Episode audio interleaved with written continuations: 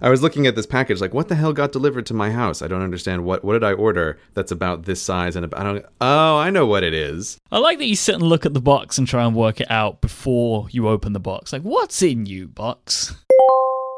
We're going into a topic that I'm not really even sure how to explain myself. So this is a hard thing to start. Yeah, I completely follow you, and I and I think that this will come through in our conversation today. But I think for to try and fill people in on what we're about to start talking about today, you vaguely mentioned at the end of the last episode that mm-hmm. you were working on a blog post. Mm-hmm. Right. And I ended up including it in the show notes, but we didn't talk about it on the show because it wasn't out yet. You hadn't finished it. And this post was called Dialing Down, which you put at cgpgrey.com on your blog there. Mm-hmm. And you're basically talking about I'm going to put words in your mouth and I'm going to ask you to try and summarize it, what you've written. Basically, talking about the effect that the internet has on your life and how you're trying to shut some of it out. Yeah, yeah. I think that's fair. Uh, that blog post came about in a bit of a strange way because I had been thinking for a while about trying to take a bit of a step back from the internet. And I mean the internet in a very, very broad way right now, which we'll talk about a bit more later, perhaps. But I was thinking about taking a step back from the internet, and it started with me thinking that oh maybe i'll i want to just not be on twitter as much as i am and so i started to, to write a tweet thinking let me just say that I'm going to stay off Twitter for a little while. This will publicly commit me to being off Twitter for a little while, and I'll just post it quickly and just kind of get on with the day. But of course, Twitter has the 140 character limit. And so I tried to write something out and realized oh, I can't quite express my thoughts in this 140 characters. Let me just quickly open up a text file and try to write out what I'm thinking and then condense it down to a tweet. And then, as these things go sometimes, I was later looking at a 1500 word mess that I just kind of mm. poured out on the page. I was like, I don't think this is a tweet anymore. I think I am attempting to explain to myself something that I'm trying to do. And so, yes, last Thursday when we recorded that show, I, I kind of knew there was something on my mind because I had this big mess of a draft of a blog post, but I didn't exactly know what it was. But uh, over the next couple of days, which is relatively fast for me to actually publish something. Uh, I wrote up this article about several areas that I want to turn down in my life, and I posted it on the website. And this was a bit of a uh, public commitment device to myself to make sure that this is a thing that I was actually going to do. Are you able to really explain why you feel the need to do this? Because I mean, in a nutshell, you've cut some entertainment stuff out, which we'll talk about, but the majority is you're basically removing yourself from a lot of social media activity. Yeah. Okay. So, in preparing for the show, I was thinking, okay, let me. It's walking around, and I'm trying to, as I do before the shows, organize the thoughts in my head and think, okay, well, like, what is my? How do I explain in words this thing that I have written. And I think that the most concise way I can come up to describe it is that I have been aware, I would say largely since the summer, of this increasing feeling that I am overwhelmed. But because of some events that happened in the last month or two, it's partly that like I've been working a little less because I've been focusing a bit more on my health. And a couple of videos that just didn't work out so i had to like scrap them at the last moment so taking a bunch of stuff off my plate. There were a few things that combined to make me realize that there was there was this disparity that i was feeling overwhelmed. But if i sat down and like wrote down on a piece of paper what are the things that i actually have to do? How much time do i actually have to do them? The feeling of overwhelm was like an illusion I wasn't genuinely overwhelmed. Like, I've spent a lot of time and effort, as we've discussed on the show, trying to arrange my life in such a way so that it is the life that I want to live. And one of the components of that is not being overcommitted to things. So I rarely accept new projects. I try to severely limit the number of things that I work on. But somehow over time, this feeling of overwhelm had been growing. And I realized that it was not in proportion to the amount of things that I was actually currently working on. So so this is me trying to figure out like where where did this come from? Like that's why I was partly writing this article is to try to figure out like what is the source of this somewhat incorrect feeling.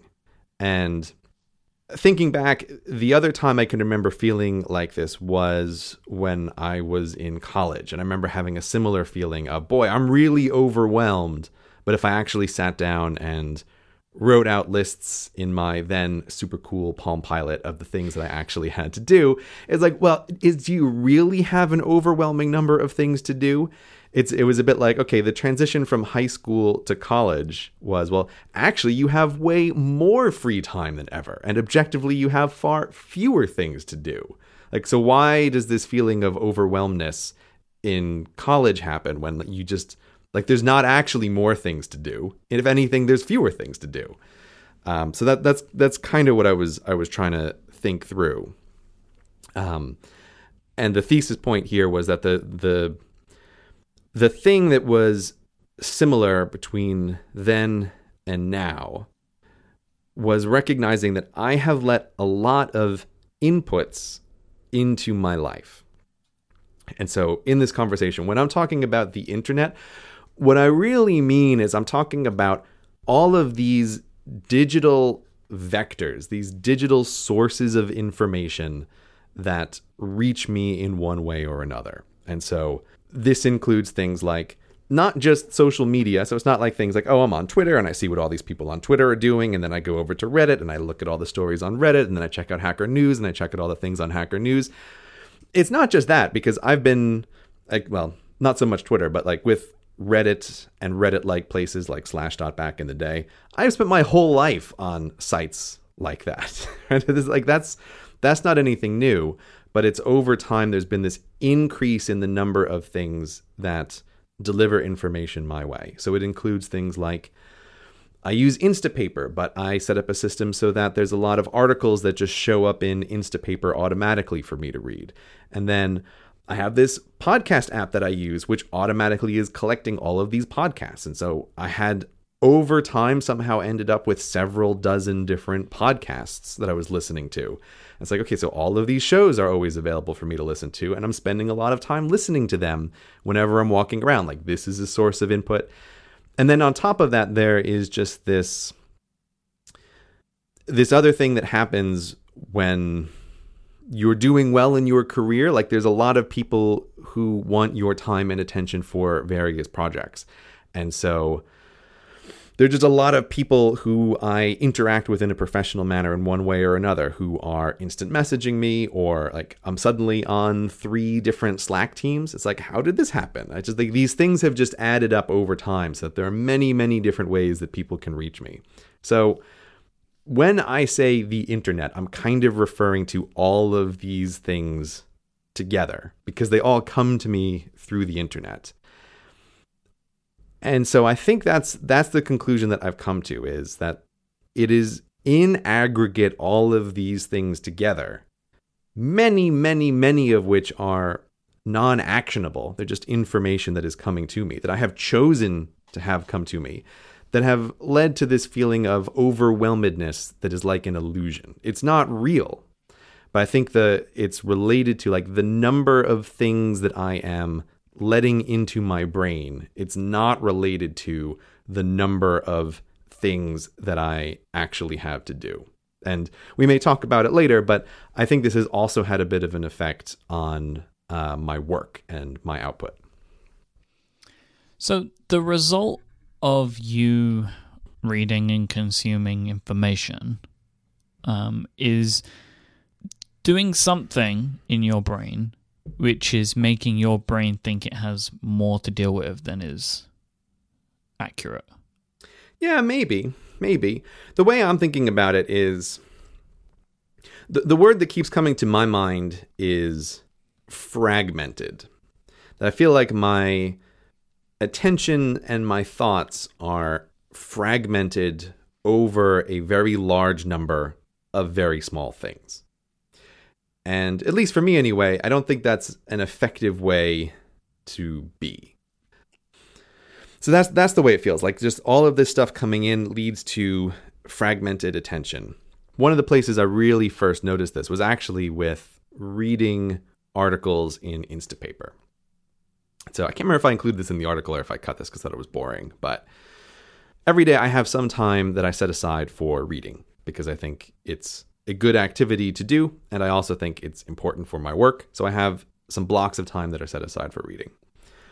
And I don't know exactly when, but at some point I seem to just have quite naturally transitioned from reading books to much more reading articles that were in Instapaper that were coming from blogs that I like, from writers that I like, and so I open up Instapaper and like there's just this this collection of articles that I want to see is in there. But I was aware of after spending say 40 minutes sitting down and reading a bunch of articles that I felt I felt like exhausted after that process. It didn't feel like, oh boy, this is something that I'm glad that I have done. Like I've sat down and I've spent 40 minutes going through a book. At the end of that, I would feel like, oh, okay, this is good. I feel interested in the argument that this person is making, or I'm following someone explaining themselves over time. No, instead, I'm spending 40 minutes, but it's spread across 15 different articles that are perhaps touching on you know 20 different topics all told between them. And and that just felt really tiring. It didn't feel like i'm not i don't think this is a good a good way to spend what i think of as reading time. And so that i think that helped kick off a little thought process in my mind. Like why do you feel tired after reading a bunch of articles in a way that you don't feel tired if you spent that time reading a book? Because you've been engaged in the same activity for the same amount of time. Like what's different between these two things? And the answer is that somehow following a single person's argument in a book for that same amount of time is a better experience for me than reading a bunch of different authors talking about a bunch of different things over that same period of time. I'm just trying to understand the, the way in which your brain could potentially be working, right? you and me both, man. Yeah, I know. Because obviously this is something that is unique to you in this way, but I I don't think that it is completely unique. So, quite interestingly, two days before you published that blog post, I decided that I was going to take a week away from Twitter. So I was gonna um, take a complete week away. I logged out, changed. I had my girlfriend change my password. I deleted all of the apps from my devices, and I didn't log in to Twitter to to post anything for a week. Um, and I spoke about this on a couple of episodes of another show I do on Relay FM called Analog. And I'll put links to those in the show notes. But essentially, I wanted to do this for two reasons. One, I felt like um, I was spending too much time on Twitter every day. Um, and it was doing partly what you have explained. And when, when I read your blog post and like this one line where you said he came to realize the overwhelmed problem wasn't about the number of things to do, but was about the number of things he let into his brain. So that was something that I was definitely feeling. Um, that I was allowing the world to control my emotions in a slightly different and interesting way. So people w- weren't able to control my emotions directly. It wasn't like friends, family, co-workers or things that were happening in my life that should have an effect on me, but the thoughts and feelings of other people that I was reading was affecting my emotions Hmm. in one way or another. Um, and or it was just a lot of time spent every day where I could be doing other things, where I was just consuming tiny pieces of information from close to 600 different people. You follow 600 people on Twitter? Well, I did. okay, I guess that guess that's something that has changed. This was like a long process. I actually brought that number down from a 1,000 to 600. oh my god. Yeah, over a few weeks because I could feel like something was happening. And then I decided to just cut my losses for a week and just not not go there at all. And you know, the understanding like Twitter is a really important source for me of, of information, of news, of way to keep up with friends, see what's going on in the world. Like it is a real important source for me.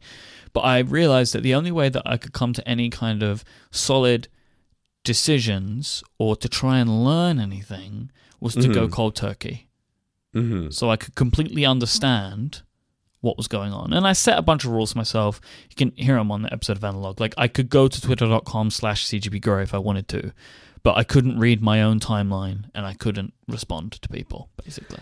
You turned yourself into a Twitter lurker. That's what you did. Yeah, effectively. Yeah. So all I could do was just like peek in through the window, but I wasn't Right. allowed to go and sit down at dinner with everybody. Right.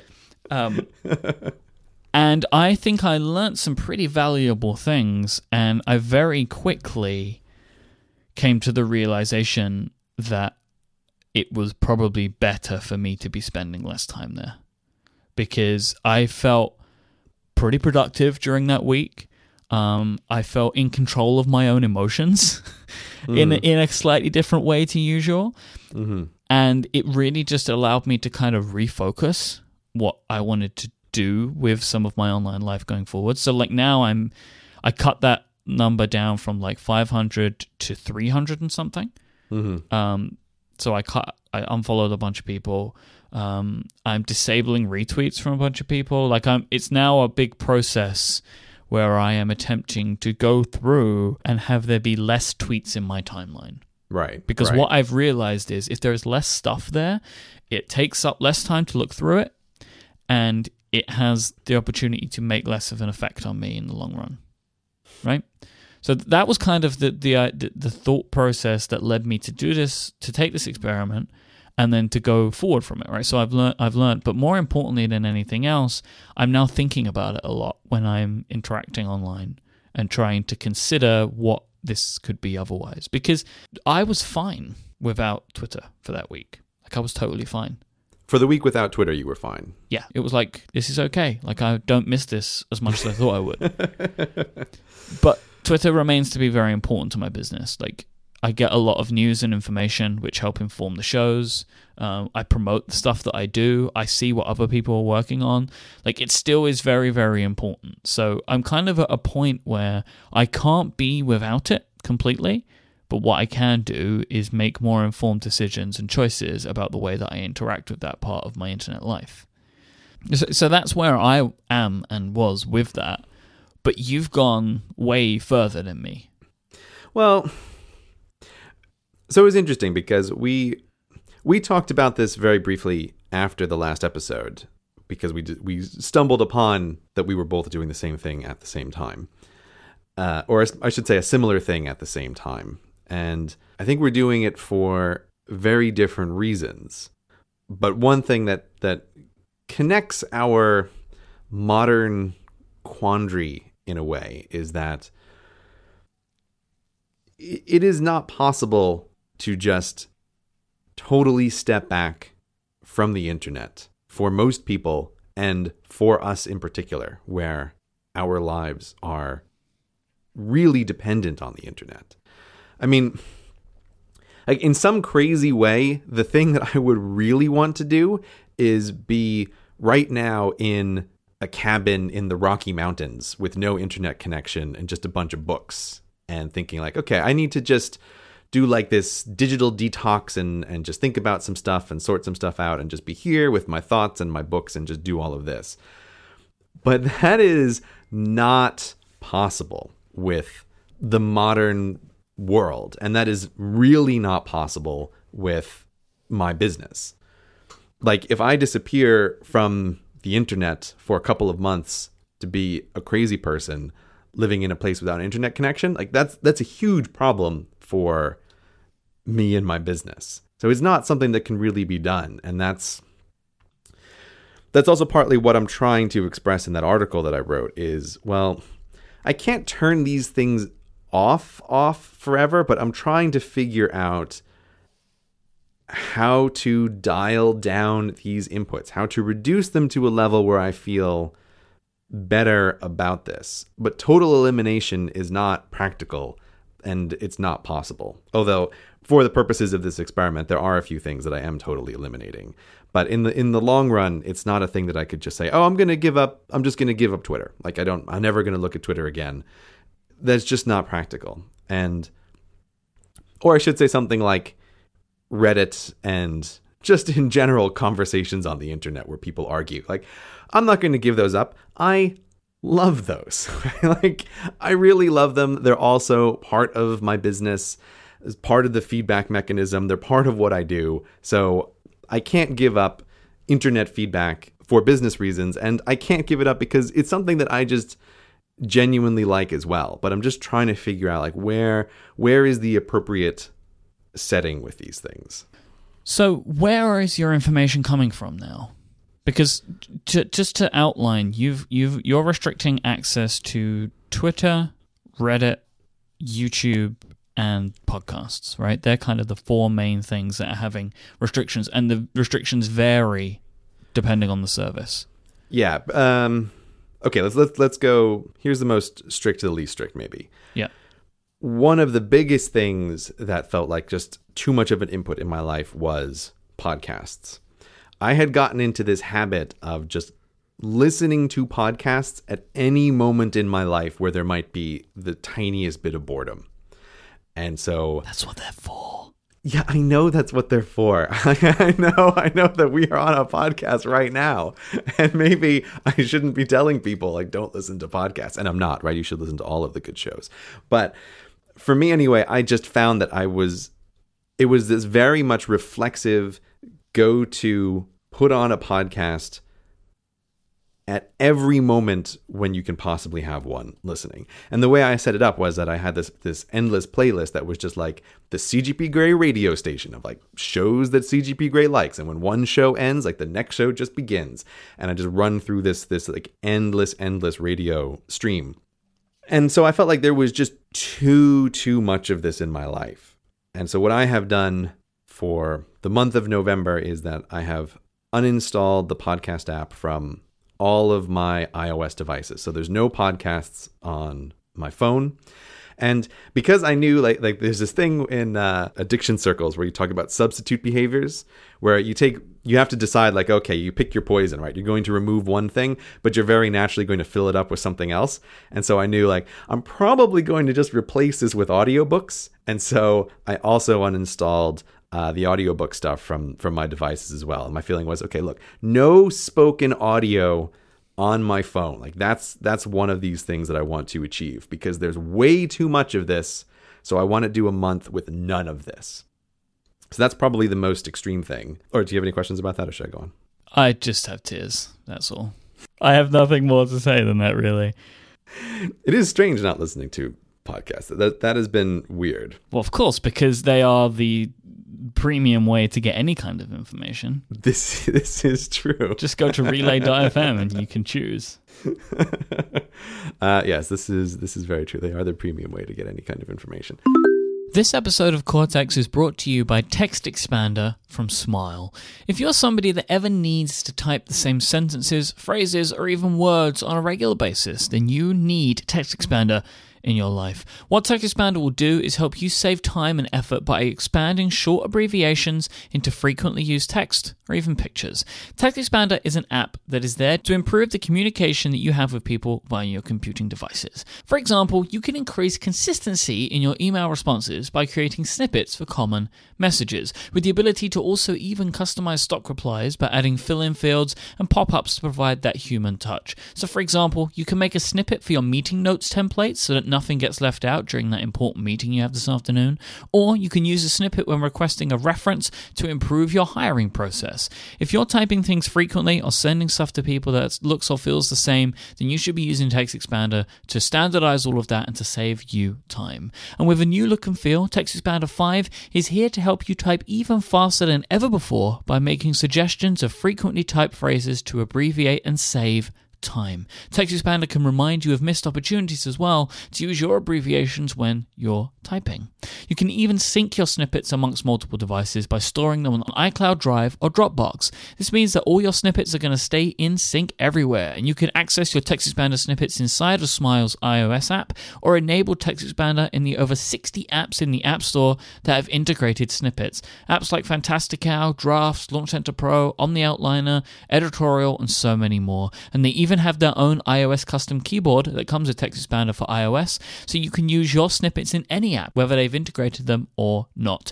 TextExpander is one of the first apps that I install on my devices. I feel kind of lost without it. I will start typing in my TextExpander abbreviations, things don't happen, and it feels like my computer is broken. TextExpander is integral to the way that I get work done on my devices. TextExpander 5 costs $45.99 US, and upgrades are available for $19.95 for existing users. It's free to those as well who purchased on or after January 1st, 2015. You can find out more about TextExpander 5 by visiting smilesoftware.com slash cortex. Please note TextExpander 5 requires Yosemite and is ready for El Capitan, and TextExpander for iOS is on the App Store for iPhone and iPad. Thank you so much to Smile for their support of this show. So after that, easy stuff. Hacker News is a Reddit like, oh god, they'll really hate me call, saying that, but it's a Reddit like discussion board mainly focused on technology stuff. I've blocked that from all of my various devices. I have turned off all the things that automatically put articles into my Instapaper queue, so that's just gone. Now the only things that are added to Instapaper are if I add something manually, which is very rare. I haven't logged on to Twitter at all this month so far, so very much like you, I'm not going on to Twitter. I'm not posting anything on the account. I haven't looked at any app messages. I like I have no idea what's going on there. Um, I did set up a thing so that Twitter should email me if people direct message me or something, but I just I haven't even gone through my email fully to see if I've gotten any of those. So I Oh god. I'll set up an emergency system, but then won't check it. yeah, that's pretty much what just Yep. happened.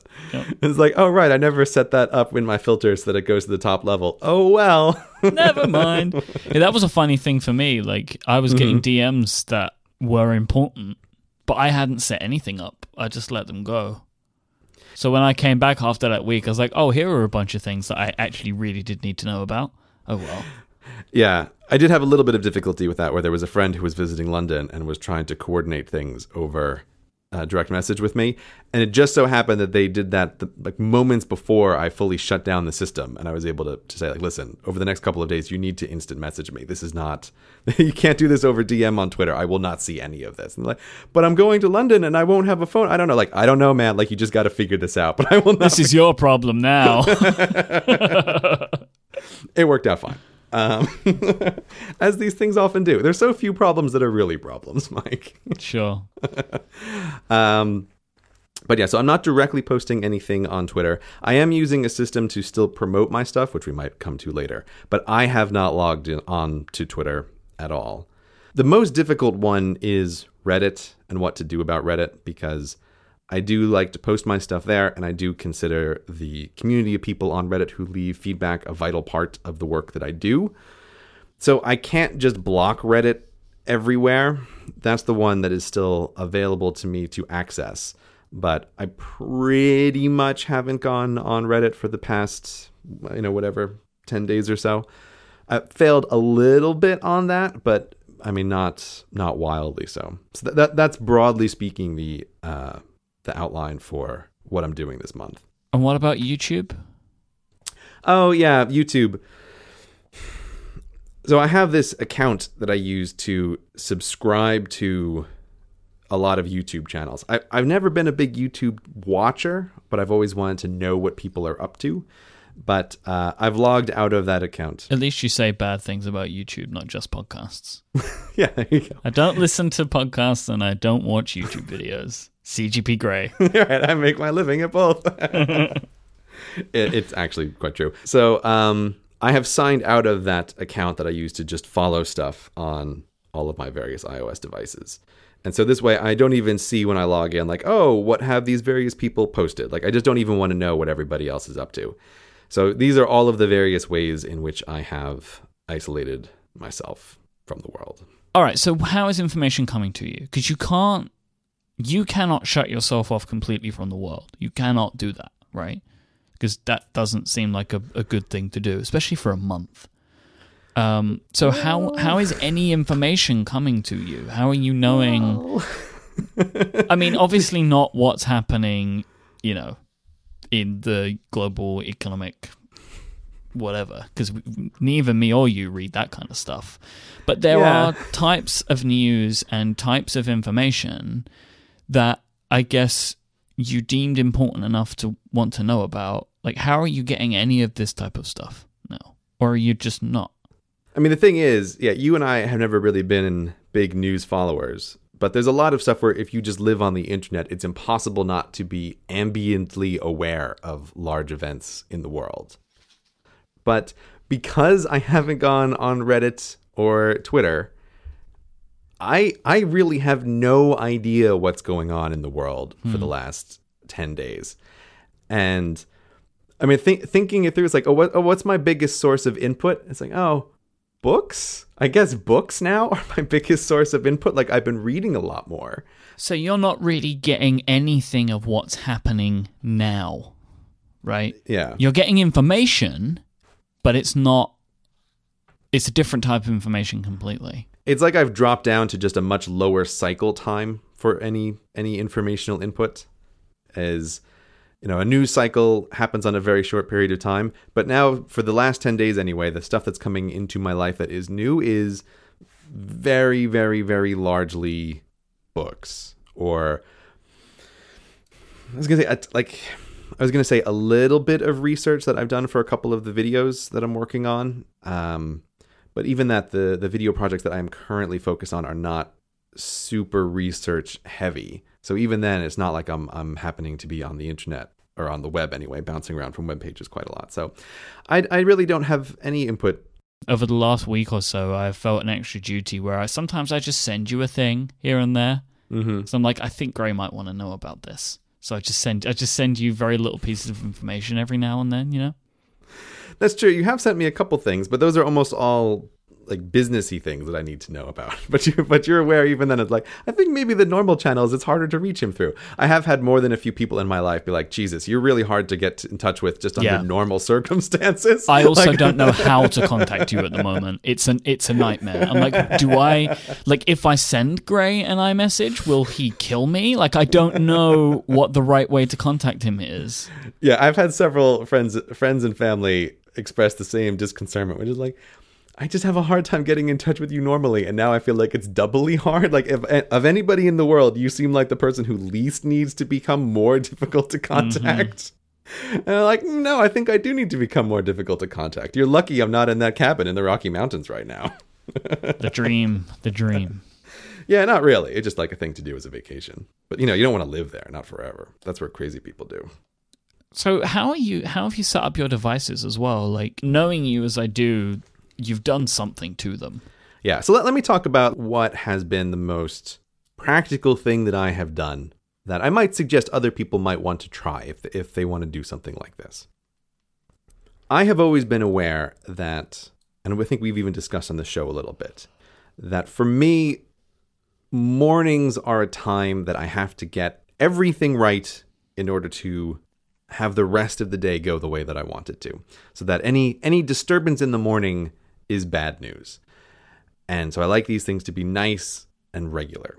One of the things related to this overwhelm problem that I was aware of was while I have actually been pretty good about locking down my phone in terms of notifications. Oh, by the way, I did take off email from my iPhone as I fully expected that I would. Uh, there's no more email on my iPhone. Oh, so that, that didn't last. no, it didn't. It actually it came off maybe like a couple days after that show went up. Uh, when we did the feed, the follow up, that was me trying to solve a problem in exactly the wrong way. It's like I feel like I'm not getting enough done. Maybe I should I should add a constant source of stress and anxiety, bring it closer to me, have it always be on my phone. No, that was a terrible idea, as I full well knew that it was. But I was just trying something different, and it didn't work out. But so anyway, I've taken mail off my phone. I'm normally very good about just not having anything have alerts on my phone, but nonetheless, there are still some things that my phone is very good for that I want my phone to have alerts for. So, for example, instant messages from people who are close to me. And as I mentioned before, I'm on several Slack teams for various projects that I work on. And there are channels on those Slack teams where if someone posts something, like I need to know and I need to respond to this because it's it's business related. So those are these two areas where stuff can come into me and I do want to be able to have access to it. But what I was finding was that even if I set up the phone as I did so that it never makes a noise, it never beeps, but there is just in the notifications or there's a badge that like okay someone sent me an iMessage or there's a Slack message that I need to respond to. I was finding that that was one way that my mornings were getting disrupted by input from the outside world that I was just unhappy with. And it sounds really dumb that oh someone just instant messaged you and like can't you just wait until after you're done with your writing session for the morning like after you do your normal routine can't you look at that later it's like well just knowing the badge is there is irritating. It's like this little splinter in your mind or this grain of sand that's just a bit of an irritation. And looking at it then, it's like, okay, well, either I deal with this now or now I have to remember that there's a thing that I need to deal with later. I just didn't I didn't like this at all and I wasn't quite sure how to solve it. But so then I realized, oh, I know what to do about this. Now, a year ago, I was using the old iPhone 6 which I loathed for very many reasons. And largely due to your influence, I eventually switched to the uh, 6 Plus, which is a phone that I like much better. You found the right path. It is. It is mm-hmm. genuinely much better. The 6 Plus, I quite like it. But because I buy my phones outright, I happen to have this old 6 lying around that I just never quite did anything with. I never got around to selling it on eBay or anything. So I had this old phone, and what I decided to do was I set up this old phone, my 6, as this totally offline phone. So it doesn't have a SIM card in it, so there's no phone number. It doesn't have a data connection on it.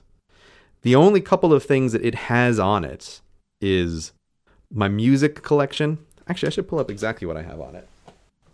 Where is my little phone there? The little phone. I should send you a screenshot. Yeah. See the problem. See now, this is the problem though. Is it's like, oh wait, now I have two things to keep track of. Um, yeah. And I was just using it before, so hold on. I go need to. I need to go grab it. I'll be right back. Okay. Eventually, he'll end up buying like four of these, and then he'll have them in his different bags, and there'll be like four offline devices and two online devices, and he'll have to keep a catalog of them. And hi, I'm back. Hi, hello. I'm back. Hi. Okay. Uh, all right. So I'm looking at my phone now. So here are the things that I have on it. I was trying to, uh, I didn't want to try to do it from memory because I sat down for a while and tried to figure out what do I need where.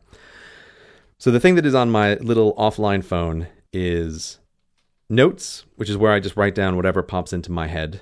But they can't sync anywhere. but it but it syncs when I get home, right? Like it connects to the Wi-Fi in my house. Oh, it connects to Wi-Fi. Right. Okay. Right. I thought that it was just like completely offline. No, it's not completely offline. It just it knows the Wi-Fi in my house and uh, it also knows the the Wi-Fi at my co-working space. So there are two places where it can connect and synchronize. But yeah, so I have notes. I have OmniFocus so that if there's a couple things that pop into my mind, I can just jot them down. I have music on there, so I have something to listen to, and I have my usual few little places where I keep uh, documents as well, just for again, so I can add something to it if something pops into my mind.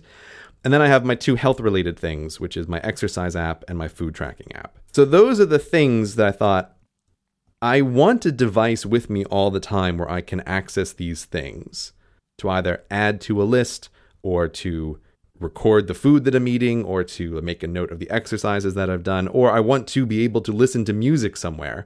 But I don't want to have the whole world be able to reach me. And so, what I have done for the past 10 days is that when I get up in the morning, I take this iPhone 6 with me out to do my normal routine, which is I go out, I go to my co working space early before anybody's there, I write for a little while, and then I go to the gym after that, and then I come home for lunch. Like that's the first half of my day. And I spend that whole part of the day just totally disconnected from the outside world in a Ugh. real physical way. Great, that makes me feel uncomfortable. well, yeah, why does that make you feel uncomfortable? I can't imagine being completely disconnected. It's weirdly liberating. Like I would be constantly worried that people were trying to get in touch with me about something. Yeah, they might be. I don't know. I don't like that. I don't like that feeling. I I don't know. I find it I find it remarkably liberating in a way. And I did the same thing with the iPad that I write with in the morning, which is again taking off instant message, taking off email, taking off Slack. I took off all of these things. And so I have this iPad where really the only stuff that I can do on it is directly related to what I think are the core unique things that I need to do to keep my business moving forward, which is primarily writing scripts. Like that's what I need to be doing. And so that iPad is almost useless for anything else. And the phone that I have brought with me is totally useless for anything else. And so then I just go into the co working space. I actually removed the spare laptop that I had there. So it's like I don't even have a laptop in a cubby to think, ooh, maybe I'll just check something on my laptop. It's like, nope, there's nothing here for you Wow, except okay. these devices that only do these very limited things. Right. Can we just put a pin in that for one second? Sure. Because I was going to say one of the reasons that I think I can't do this in the way that you can is the way that our businesses are different. Oh, Like- yeah. Well, this is it. You work with people. That's your problem, Myke. People rely People. on me to do things for them, which is fine. I actually quite like that. Mm-hmm. Um, but it's the the reason that we couldn't do this is your business primarily is quite solo. Intentionally, very intentionally. Yeah, you and Brady have work on to get something together. Me and you work on something together, but we're not so reliant on each other except for in certain times. Right. Right. And from my perspective, those interactions, like talking to you, talking to Brady, and then more broadly, it's like some other projects I'm working on, like the people I talk to related to those, or uh, as we were discussing before the show, like talking to my accountants or talking to lawyers or talking to any of these people. From my perspective, all of this stuff can wait until I am potentially less effective, which is in the afternoons. And that's the way I the why I've set it up like this. Is like there's very few people who need me for anything first thing in the morning, but then later in the day I can be open to interacting with people, but I'm trying to preserve like when I am most effective in the mornings. But yes, this would be this would be a disaster for someone who say ran a podcasting network in which many people are constantly trying to reach him all the time. Yeah. And also, uh, I have a website that is under my control Mhm. that can explode. Yeah, at any moment it can explode. One of the times when you and I were hanging out in person, it exploded while we were having lunch. That was a very sad day for you. That was the most catastrophic explosion that there has ever been. yeah, you look stressed. You look pretty stressed about it. Well, part of the problem, if we can, if we can kind of uh, pull back the veil a moment, was what made that much worse. Was this was the exact day where I was trying to convince you to do this show. yeah, I can understand from your perspective that might have been less than an ideal scenario where you're trying to pitch me on I should do a podcast with Relay, and then at the same time you're looking at your phone constantly because Relay was melting down before your Uh huh. eyes. Uh huh. It was uh, that was a very stressful afternoon. I imagine it was. So that's why I I don't feel like I could could necessarily do that, and and it's one of the reasons why um I will always get like local sims when I travel. Um, I mean, Stephen's really good at taking care of stuff like that when I'm away, and, and vice versa. But if something requires my attention, I need to be able to to deal with it, even if it's just saying a yes or a no to something. Yeah, this is the thing that happens when you are running the business or the person at the top is you just need to give an approval to a thing. And and again, even as a one person business, like I'm aware of that that moment where like you are the guy at the top of the pyramid and someone just needs a go no go to allow them to to move forward. But one of the bigger things for you, though, is you don't have any control over the majority of the platforms that you're a part of. So it's kind of not really your responsibility to take care of some of that stuff. Right. If YouTube goes down, all I'm thinking is like, well, someone somewhere is getting fired. it's not Yeah. my problem. Right? And I'll just wait until this goes back up. Today's episode is also brought to you by Hover, my favorite place, the only place that I would go to buy domain names. We've all been in this situation. You have an idea for a new project, a new website that you want to launch. The first thing that you're going to need is a domain name, right? Because that's where people come to find your stuff. You're going to think of a name for the business or the company, and then you want to check if the domain is available. It's an incredibly important part of the process because if you choose to call your company AcmeCo, but acmeco.com is not available, or even acme.co, you could get both of those at Hover if you liked, if they were available, of course, then you would want to go and search for those. You want to go buy those and set it all up. If it's not available, then you need to go back to the drawing board. But Hover's really good at all of this. You can type in keywords, you can type in phrases that you're looking for. They'll suggest those that are available, and if they're not, they'll make some suggestions of some other domains that might be. So they might give you some variations on the names, and they will show you all of the TLDs that they have. So you might not be able to get the .com, but you might be able to get the .me or the .plumbing or the .academy or the .diamond or the .limo or the .fish. No matter what it is you want, they're going to have it. Hover have over 200 different TLD options, those dot somethings. They're a TLD, and Hover have tons of them. They have great prices as well. Their .com domains start at $12.99, and all of Hover's domains include Whois Privacy where it's available on that domain, because Hover believe that you shouldn't have to pay to keep your private information private. Whois Privacy makes sure that your personal information, your address, your contact details, they're going to be kept hidden, and Hover will give that to you for free. Hover have fantastic customer support. They have a no hold, no wait, no transfer telephone support policy. They have great email support too and great guides on their website. And Hover have just brought about a new feature that I really love called Hover Connect. This makes it super easy to connect that new domain that you've bought with your website. They support a bunch of different services like Squarespace, Tumblr, Shopify, and so many more. So you just go to your domain admin panel, you select which service you want to use, and Hover will automatically amend all of your DNS records for you. So there's no more copying and pasting tricky strings of text to get your domain set up. It's time for you to go to hover.com and try them out. Whether you're buying a new domain or you want to maybe transfer one of your existing domains to them just because their experience is way better. And you want to use the code HIPSTER at checkout and you'll get 10% off your first purchase at hover.com and show your support for this show. So that's HIPSTER at checkout. And then you'll always think of me when you buy your next domain. Thank you so much to Hover for their support of this show. But anyway, I want to talk about this these magical devices that you have, right? So you have an iPhone and an iPad, which are not your normal iPhone and iPads, which are now the devices that you're using, and they are pretty much shut off from the world, right? It's, it's Yeah, kind that's of right. the, the, to kind of recap that, and they have very limited applications on them for this reason. Mhm. But these devices are not completely turned off from the internet Yeah. and the temptation of downloading the apps that you want. So how do you deal with that? Broadly speaking, what's what's happened over the past ten days is that I have enabled restrictions on my own devices with a password that I know, but on, on this is one of the reasons why I like working with iOS devices is in some ways it's much easier to do certain things than it is with your computer. And so actually I find locking down an iPad is way simpler than trying to lock down a computer. And so you can go into the restrictions area and there's just tons of stuff that you can turn on and off and settings on, on your phone there. Like there's actually there's actually some things that are quite useful in there. Here's a little pro tip for anyone who uses Apple Music, by the way. You can go into restrictions and you can disable uh, whatever the hell that thing is, the Apple Connect.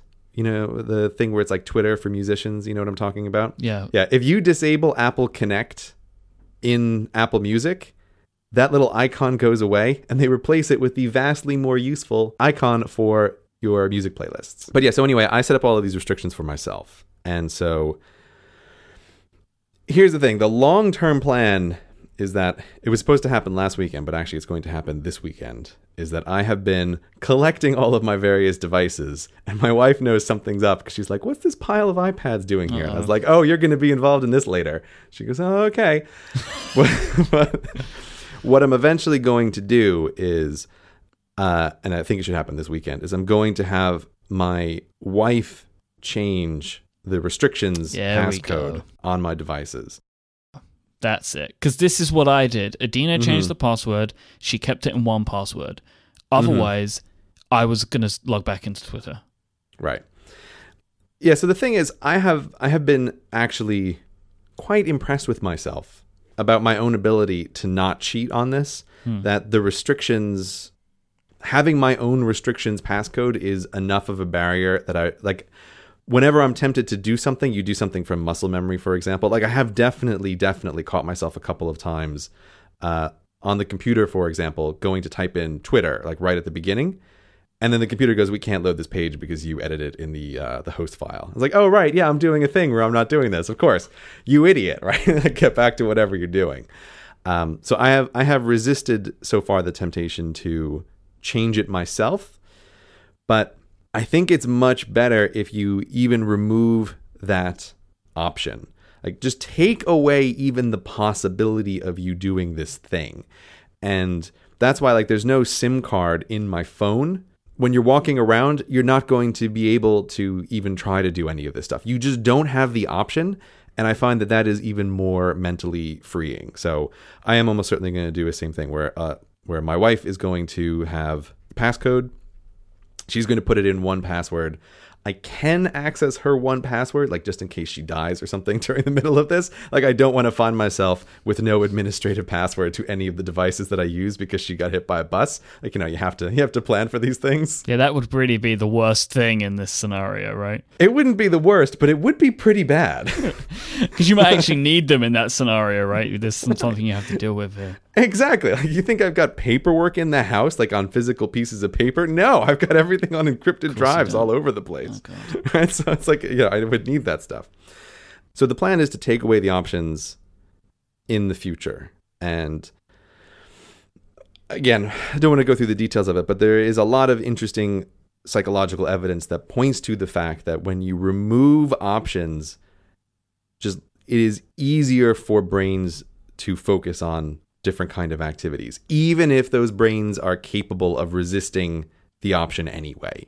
You know, it's it's the old like, oh, someone doesn't eat chocolate, but if chocolate is in the house, it turns out that this does have a kind of draining effect on the person's mind over time, even if they never eat the chocolate, because some part of their brain is constantly running a loop, which is like, don't eat the chocolate, don't eat the chocolate, don't eat the chocolate. And you just remove that if you take it away. So that that's the ultimate plan. It's just taken longer for me to set up than intended because I do have quite a complicated setup with various devices that I want to use in, in different ways.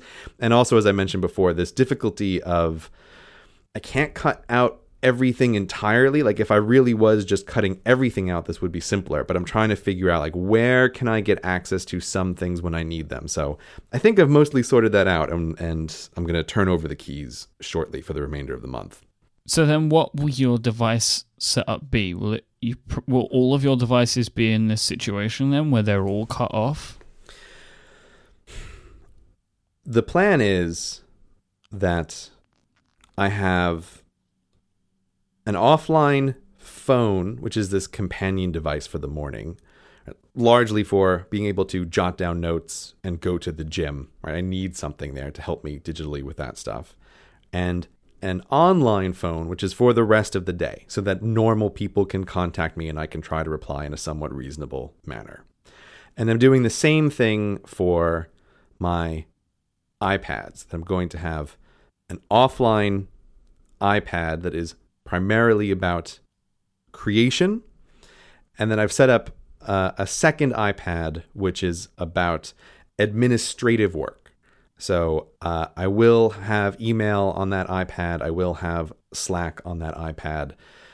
I will be open to the world on that. And so I will be able to switch between these two things. And just to keep things simple, the computer that I'm talking to you on right now, because it's much harder to lock down computers, I'm having the computer set up as an administrative stroke podcast machine. So the laptop that I'm in front of, I record my podcasts on, I'll edit podcasts on, I will do animations on this, and I will also have email available and Slack and instant message and all of that kind of stuff. But I actually don't spend a whole lot of creative time aside from animation working on the computer.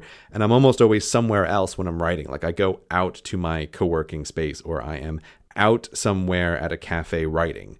So I am just naturally physically separated from like the administration machine. That's that's the idea here. And so you've also removed the ability to access certain websites as well, right? Yeah, on my computer, I've uh, locked down Twitter, Hacker News, and Reddit. Those are, are not accessible. And even on the administration iPad, it's the same thing. Although I have to say, Apple's ability to block websites on your iOS device is the one thing that is absolutely terrible about it. I've been playing around with it. They have this they have this filter setting that you can put on which is Okay, so if you want to ban a specific website, you have to turn on this adult website filter, like you're handing an iPad to a kid, right? And then you can specify like, okay, it will automatically try to filter adult content, and then it, you can specify, okay, also block Twitter, Reddit, and Hacker News. But it's using some dumb algorithm to figure out what adult content is. So on the the couple times I've been trying to research stuff, it's like I can't figure out what it's using to block various pages, but I'll be trying to hit a page that's like at the New York Public Library and it's like, oh, I'm sorry, this is adult content. It's like, okay, obviously there's a word on this page that is in your filter and you're not allowing it through. So it's not as great of experience on iOS. I would love, were someone to make it, a content blocker for iOS that allowed you to put in a password that would restrict certain websites. Surely you can do that with the new system. That'd be my guess, right? That you could create a a custom content blocker to block certain websites, but that also requires a password to open up the content blocker. I think someone should do that. 1Blocker already lets you block websites in particular. You should add a password. Anyway, that's a side thought. See, you can set it up, but you just can't secure it. Right. Like you like I, what I would like to be able to do is be able to tell 1Blocker the thing that I use. Block all of the ads, all the usual stuff. Block Reddit, Twitter, Hacker News, which it can already do. But then I would like to be able to say to 1Blocker, don't change any of these settings unless someone puts in the magic passcode and then have my wife select a magic passcode. That would be the the preferred thing, but I don't know of any content blockers that do that right now. One of the things that you called out that you're using is a is an application called Buffer. Mm-hmm. And you're using this to post stuff to places. And I've heard of this app before, but I've never really paid any attention to it. Oh, you have to use Buffer, even if you're not doing this crazy thing that I'm doing. Buffer is super useful. I need you to tell me why then. Okay, this isn't an ad or anything. I just I just like the service. Sure. Buffer is this service that allows you to schedule tweets. Like that's that's one of their primary little selling points. So there are there are circumstances, say when you want to promote something, where you want to set up the tweet in advance that's going to promote the thing, but you want it to auto publish at a certain time. And so you give Buffer your Twitter logon credentials, and then you can go to Buffer, write out the tweet, and say, post this tomorrow at 5:30. And so this is is not just Twitter as well. It's also used for a bunch of other services. I think it works with Facebook, and I think it works with Google Plus. But no one will see anything you post on Google Plus because it is a ghost town. Sorry, Google, you should have made something better. but uh, it will work with Google Plus for anybody who you know cares about that kind of thing.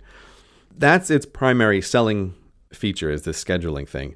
What I'm using it for at the moment is when I post a podcast goes up or if a video goes up or if an article goes up, I'm going to use Buffer to post that announcement to my Twitter account. And this allows me to do that without actually logging into Twitter and seeing, ooh, what's on my timeline? Ooh, who's at messaged me? What about the people I follow? Has any one of them messaged me? Like, I don't want to see any of that stuff.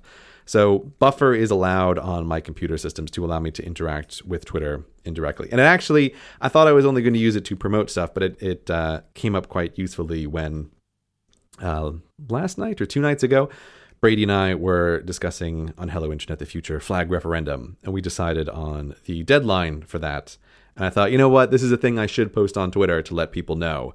And so I could just use Buffer. I could open that up, post when the deadline was for the flag referendum, hit click, and Buffer posted it just a couple minutes later. So it's a way of being able to access the people who follow me on Twitter without going to Twitter. That's why I'm using it. One of the things that you mentioned that I thought was quite interesting is that you, when you were talking about getting rid of following YouTube videos, hmm. was that you wanted to stop the kind of pollution of ideas. And also for you to, if you're working on a video and you see somebody else has worked on something, that you won't can it. And, and this reminds me of an episode of Hello Internet where you were working on a flag video, right? And Roman Mars made a flag video and then you canned your flag video. Yeah. So there has been a policy change at Grey Industries then. Well, I mean, sort. I mean, this is this is just a thing that I always kind of struggle with because if you make your living in some kind of creative field, you want to make new stuff or you want to do stuff that's from a new angle. And there's this feeling like, oh, hacks just look at what's popular and copy it. Like that's what a hack is. And that someone who's trying to make something new is focusing on making the new thing.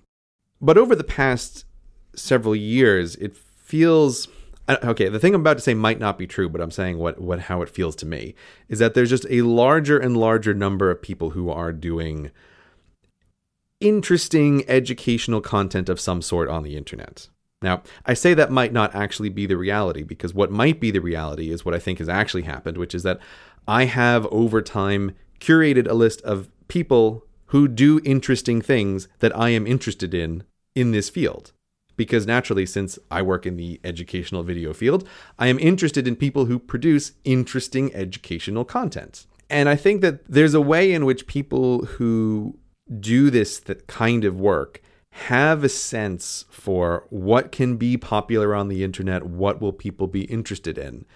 When you look at topics that other people might just not find that interesting.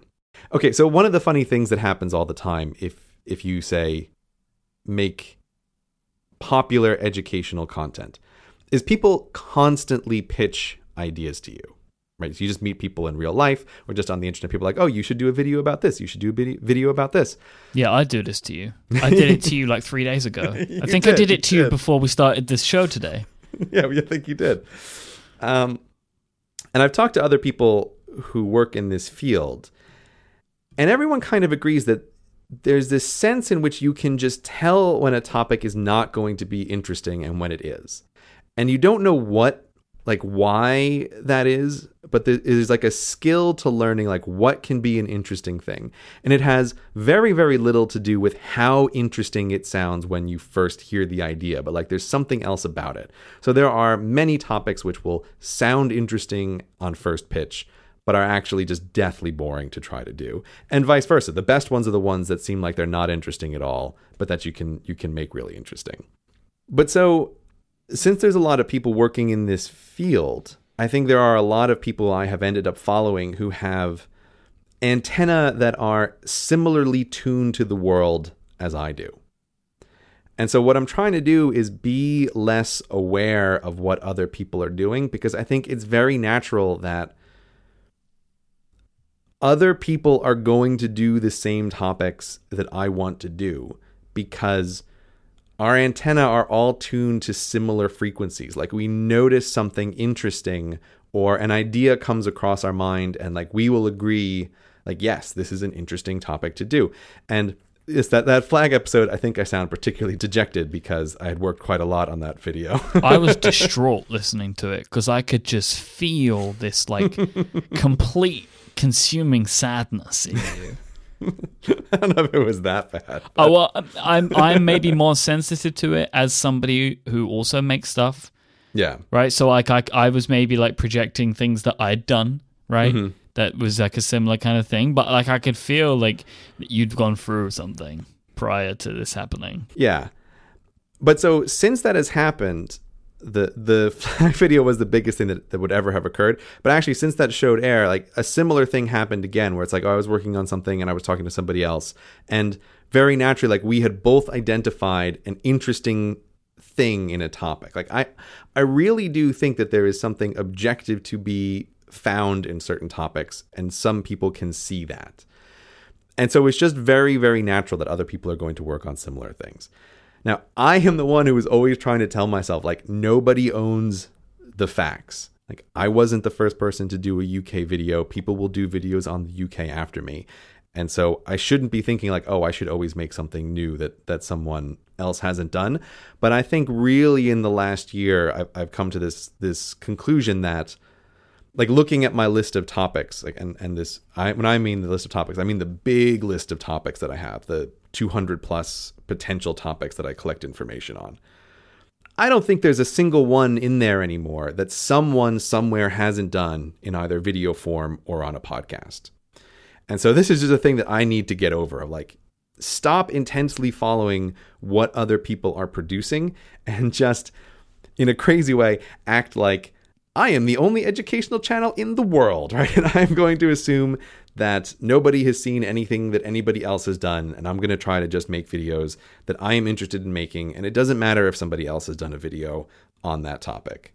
So that that's one of the things that I'm trying to to do. But it, it connects into the like the overwhelm thing that I was talking about in the beginning because it led to this feeling of like God, I want to race through and try to get all of these videos out into the world before anybody else gets them done and then I ended up working on like a lot of videos simultaneously because I felt like, oh, I wanted to get all of them out into the world quickly. But working on many, many videos all at once to try to get them out faster results in nothing but slower progress on any of the individual videos. It's like, oh, okay, this is not, this doesn't work at all. like I'm working on or before the I put the video up, I was looking at the the projects that were in some state of activeness, and it's like I'm trying to work on 20 videos at once. This is just crazy. Like I'll sp- I'll take a whole year if I'm trying to work on 20 videos at once. This is ridiculous. Like I just I absolutely have to cut this down and just be like, okay, look, I'm picking these two videos and I'm just going to work on them until they're uploaded.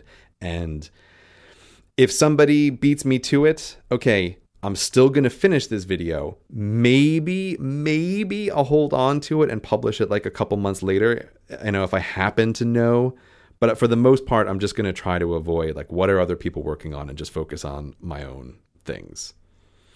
And what sort of changes do you think that this is going to make then? Do you because I mean, look, I say the thing that you hear every day, or that you did hear every day. Uh, your pace of videos has slowed down a lot, maybe in the last year. Oh, yeah. Oh, yeah. This is all coming out of me being unhappy with my video release schedule in the last six months in particular. So, since the summer, like I have not been happy about the number of videos that I have gotten out. So, I, I like, I have not been happy about it. And I was particularly irritated about it when there was one that was supposed to be for October, but it just didn't work out that I was going to get it finished in time. And part of the reason that it didn't get finished in time in October is that my brain was fragmented between a whole bunch of scripts. So I had this idea of like, oh, there's one video that I definitely want for October, but I found myself continually bouncing back and forth between a bunch of videos. And and like as a one person production house, it's just not possible, right? I cannot be working on that many things simultaneously. It just it just it's too slow. Like nothing nothing's going to happen there. So that's the other side of this coin then, isn't it? That you haven't really spoken about so much. Is that yeah, you're you're dialing down from your social interactions, but you're also trying to be more focused in your work. Yeah, I think a number of people took the dialing down uh, title to mean that I was dialing down the amount of work that I am doing, and that's not actually the that's not actually my goal at all. You'd be going in reverse at a certain point, Grey.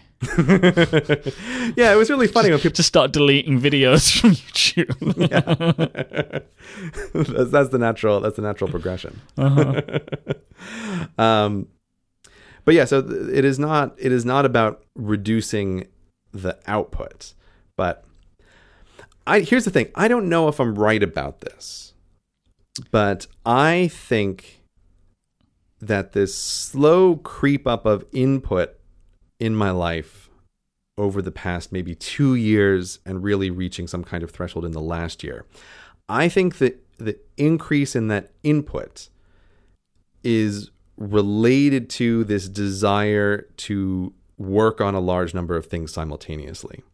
I may be wrong about that. It wouldn't be the first time that I have incorrectly evaluated the process in my own brain, but I think they're connected. That when I am receiving a lot of information, it constantly makes me want to bounce to a different video topic. Like I catch myself thinking this a lot where it's like, you know what? No, this is the video now that I should be working on to get out as soon as possible. No, this is the one. Uh, no, that one that you were working on before. No, that's the one. Like bounce back, bounce back, bounce back. I would be inclined to agree with this hypothesis. Yeah, so here, here's the thing. You were you said before that you had this feeling, and this is where we're a little bit different, but you had this feeling that the way that you were on Twitter was allowing external entities to affect your internal emotional state. Mm-hmm. I don't feel that way. Um, I've always been relatively you have no emotion. yeah, I was, I was trying to think of a way to phrase this. Like, that's, that's the reason you can't affect something that doesn't exist. Yeah, it's a bit like like people tell me that my videos suck, or that they they don't like the way that I talk in my videos, or that they hate my podcasts, or like I get this kind of feedback all the time, and I just feel like, okay, man, you know, whatever. I, I just I feel that my internal emotional state is not easily moved by people I don't know right that's that's but that's just like a wiring difference right if i was wired differently i wouldn't feel that way however i think my version of this is that listening to lots of podcasts that are about interesting educational things or reading lots of articles on various topics and jumping between discussion threads, arguing about interesting debates. I think that has the effect of shifting not my internal emotional state, but my internal focus state. Like it keeps like if if my mind is is is casting a beam of light on the thing that I am currently working on, all of these inputs keep knocking the light to somewhere else. And so the light itself hasn't changed in brightness, but it just keeps moving from spot to spot more than it should. Now, I may be wrong about this, but this is one of the reasons why I'm trying this project. This is this is one of the reasons this is happening. I am inclined to agree with that notion because I think I think what it is is you are receiving too much inspiration. Yeah, I think that's that's the problem. There, you, as you're taking in all this this stuff, more and more things are informing new ideas of things to work on. yeah, So it, it's the more that more and more stuff that you consume, the more ideas you have, and that's why you end up with like forty scripts on the go. yeah, yeah. That may very well be the case, and at the very least, like when I think about at some point, I'm going to be dialing back up the inputs. I'm already trying to think about what what ways of dialing up would be good and what ways of dialing up would be bad. And I think probably the clearest conclusion that I have come to is that I should, just like I don't watch YouTube videos in the educational field, and I haven't for a long time, and I think that that's a good decision. Like that, that has definitely been a good decision. I think the next step of that is with podcasts, that this huge collection of educational podcasts on interesting topics, I think I have to get rid of all of them Oh, That- okay, yeah, definitely. right? That when I go back to saying, where do I want podcasts in my life? You know, what kind of podcast do I want to listen to? I have loved, I will always love spoken word in all of its forms. This is just something that I really like. I'm not going to remove this from my life because it's a thing that I like. But this one genre, I think, because of my field of work, I think this genre has to go. If you, yeah, I'm surprised that you listen to shows like that. If you'd identified that you didn't want to watch YouTube videos of this kind of topic, a natural extension of that would be podcasts where they do where they explain things. Yeah, but even like on this show a few uh, a few episodes ago, we did the thing we were talking about that Planet Money episode, and uh, well, you know, where, where they fire everyone and then fire the person who fired everyone. Yeah, just fire everybody. yeah, it was great. oh god, it was terrible. Um, but that's that's a show that I think is the kind of thing that I felt has has slipped into my life over the past years without me noticing. Because Planet Money felt like something, oh, this is covering a bunch of interesting topics. It's not really directly in the the field of things that I do. It's sort of adjacent to it. But I think a show like Planet Money is something that I should not listen to anymore. I don't think it's it's good. I think it's too close in its own way to what I do. So it's shows like that that I, I will not be bringing back into uh, into my focus whenever it is that I decide to actually uh, dial things back up, which might not be for a while. I was actually thinking today. It's very likely I might end up extending this for another month. Like I might do this until the end of the year. But you're only 10 days in, though. Well, this is why I'm not committing to this now. It's like, yeah, because it's only November 12th. But when I was thinking this morning about it to try to talk about it for the show, in some ways I feel like, oh, okay, I cut all these things out of my life and it has had vastly less of an effect than I first would imagine. Like my mornings are definitely better with the offline phone and the offline iPad. So this was exactly how I felt, right? Like I was Yeah. like, oh, I was expecting to feel really desperate, but I actually feel just way better, right? Which is, uh, I guess it's good because now you know that the reason you're doing it is a good reason. But it's like, well, this isn't. This isn't good. This isn't the outcome. This is too simple. Like, what does this mean that I never go back? Like, that's that's that was the problem that that I was finding myself in. Was like, well, I Mm. can't stay away because there are too many things tied to this that are important. So I wanted to feel at least a little better, but I didn't. And and maybe if I would have done a month, it would have the toll would have been a lot more Mm-hmm. um, than just a week. Uh, but what I've noticed now is I've just learned, as I say, I've learned some important things, and I'm making a lot of changes, and tho- and I'm feeling the effect of those changes Mm-hmm. in, in a positive way. Um, like the my morning routine of checking this kind of stuff is like half the time that it used to be. Mm-hmm. Right? That's great. That's that's kind of what I was hoping to get out of this. Um, but I feel like there's gonna have to be a point where you bring some of this stuff back in, and two months feels like a really long time. Doesn't it though? It feels like a really long time. That's why I'm not at all saying that I will do this. I'm surprised a month, hmm. right? Like a month is a long time. See, I don't think I don't think it really is. And here, here's my reasoning on this. I think a lot of this stuff is like has to do with brain wiring. For for comparison, for comparison, the the other like big change in my life, and the one thing that has definitely since September slowed down the amount of work that I'm doing is I've made massive changes in my diet. Uh, so I've been trying to lose weight, and the the transition from the way that I used to eat to the way that I currently eat has been a, a hard one that has taken a lot of energy out of me. And that is largely about cutting down carbohydrates to basically nothing uh, as much as possible. And so this is my frame of reference is thinking about doing that. And I feel like the effects of that were not really clear uh, until like six weeks into it where the, like the first few weeks were miserable. Like by the way cutting out carbohydrates way way harder than cutting out reddit or twitter or hacker news. Like i just I feel like it's that has actually been quite astounding to me to realize this because it's like oh how on earth is that hard like i like reddit and twitter and hacker news way more than i like bread right? But but it turns out that bread is wired in at a more fundamental level of the brain. It's it's like carbohydrates are written in the silicon of brain. And then something like interest in Reddit and Twitter are written in software. Like it's just much easier, it's much easier to change.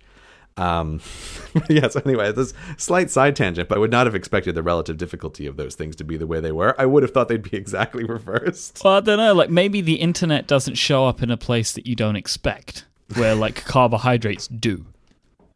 You know? Yeah, that's that's definitely true. But it's it, it, it has been surprising to me the number of times I have just simply failed about not eating carbohydrates, and it's like, wait, wait a minute.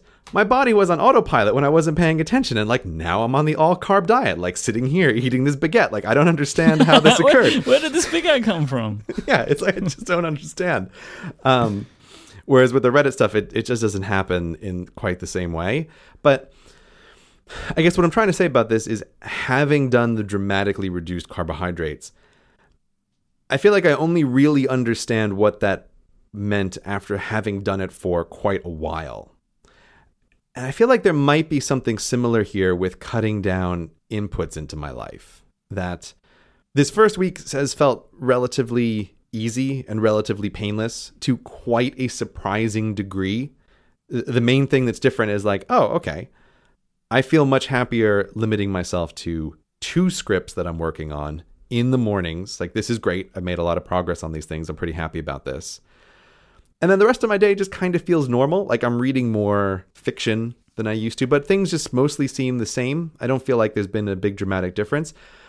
But I suspect that maybe there's there's something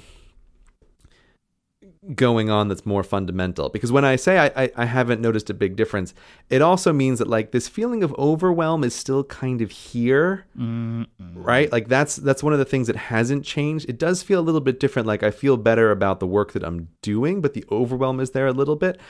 My mental metaphor for this i was trying to think like oh, I, need, I need a comparison.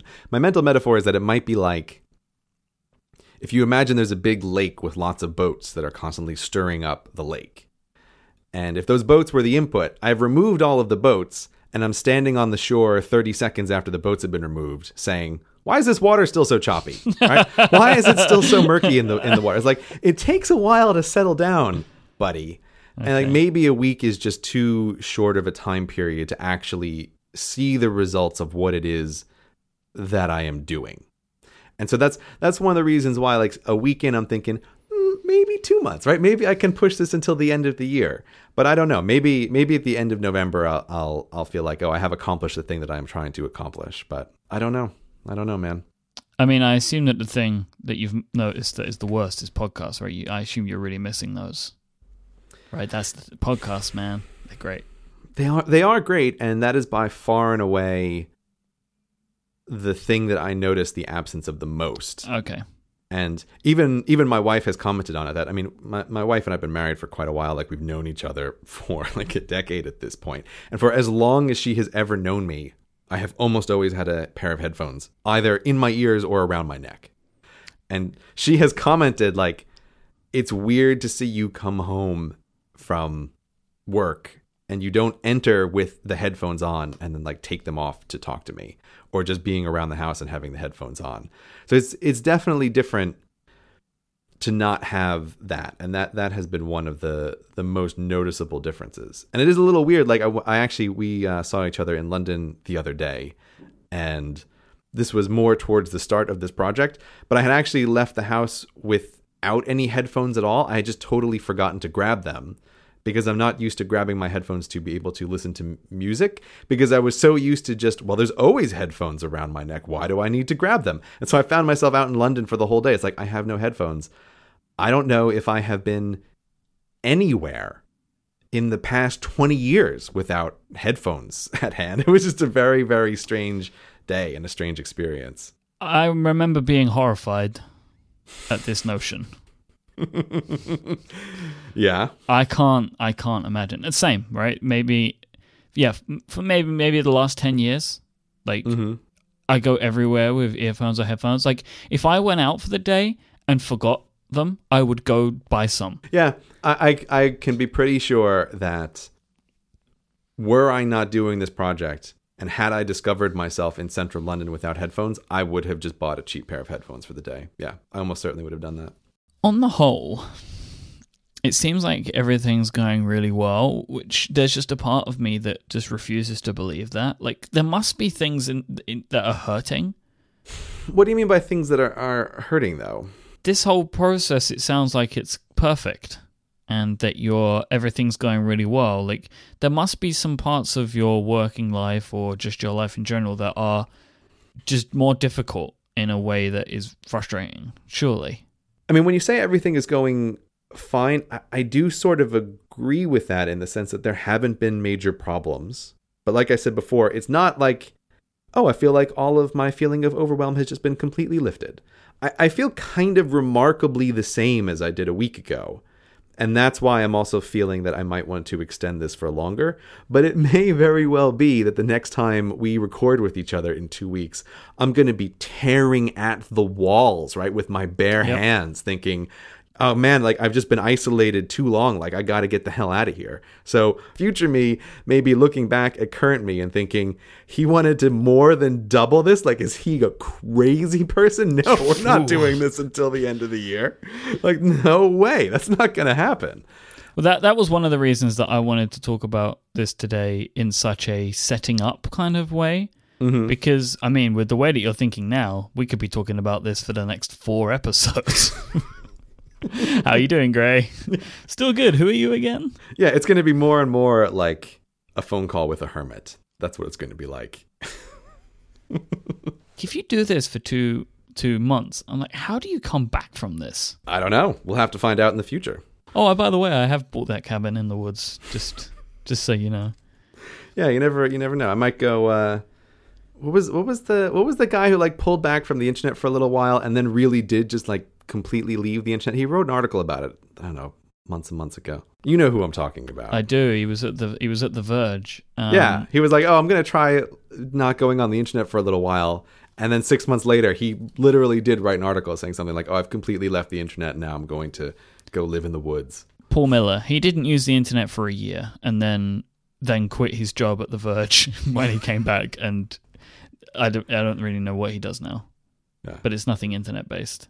A year is not something I'm I'm ready to pre-commit to. That's too much. Well, it keeps going up a month at a time. yeah, maybe. The reason why I was okay talking with this on the show is that this is a very difficult thing to try to talk about, to talk about some of the internal stuff in your own work and in your own mind. And it's doubly difficult when you work publicly on the internet, right? In in a in a stage where everyone can see. But I'm I'm hoping the reason why I'm okay talking about it though is I think it is it is valuable to hear someone identifying a problem and attempting to fix it. Right? The, the details might not apply exactly to somebody else, but I really think that this is this is like an important life skill for people to have is to recognize that you are the solutionator for your own problems. Right? That if if you recognize that there's something that is going wrong, you need to be the one who figures out the way to fix it. And it might like it might not be obvious the way to do it. You might try stuff that is totally wrong. And like like I said uh, during that conversation just a few episodes ago, I tried the totally wrong way to fix a problem that I was sort of aware of, which was by adding email onto my phone, which is the exact opposite of the thing that I think I should be doing. But I think it's it's just useful to hear someone talking out loud about ways that they are attempting to fix a problem because that's a that's that's how you make your life better. There's no other way to make your life better. Today's episode is also brought to you by Fracture, the company that will take your favorite images and print them directly onto glass for you to proudly display or give as gifts. The team over at Fracture really wanted me to say a huge thank you to all of you who've been giving Fracture a chance to print your favorite photos. They do these all by hand in their factory in Gainesville, Florida. They check them all. You just upload your photo to fractureme.com and they will print your favorite image onto a piece of glass with a lovely piece of foam on the back so you can very easily hang it at home or even just display it on your desk. Now, last time Grey mentioned the idea of printing your favorite video game levels or achievements and stuff like that and putting those on the wall. So I was having a think, like, what's something else that you could maybe display that you really love at home? And I thought, what about movie posters? So you could maybe take your favorite movie posters or something like that and you could upload them to Fracture and you'd be able to get them printed and displayed at home. How great would that look to have maybe in your movie room uh, all these great images of your favorite movies or your favorite DVD covers all printed out and displayed at home. I love the thought of that. And fractures look so awesome. When you get them printed, you're just going to love them. And they're really great to give as gifts. And with the holidays coming up, Fracture really wanted me to mention that if you're considering giving a fracture as a gift this holiday, you should start making plans now as their queue gets really filled up with these fantastic holiday orders because they do make great gifts. So it's time to rescue those photos that are hidden away on your devices and pick a few to have on show. Head over to fractureme.com to learn more and get started, and you can use the code Cortex. This will get you 15% off your first order and show your support for this show. Thank you so much to Fracture for supporting Relay FM, and if you do get fractures printed, send them in, especially if they're of your video games or your movie posters, because we'd love to see that you're doing that. Thank you so much to Fracture for their support of this show. Let's talk about something fun, Myke. Yes, about that?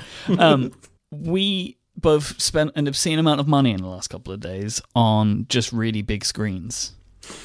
Are they just really big screens? I don't know, Myke. Well, right now it's just a really big screen because I haven't got any of the other stuff. Yeah, so we have both purchased iPad Pros, and we went out on the first day they were available for sale to purchase them. Now, I just want to be really clear about something, listener. We convinced ourselves that the reason we were doing this was for you. Oh, because, yeah. of course, the thing that everybody would want to know is our first impressions of the iPad Pro. So, this was like a little fairy tale that Myke and I were telling ourselves on launch day was we can't not go out and see if there are iPad Pros to check out. we can't not go and see.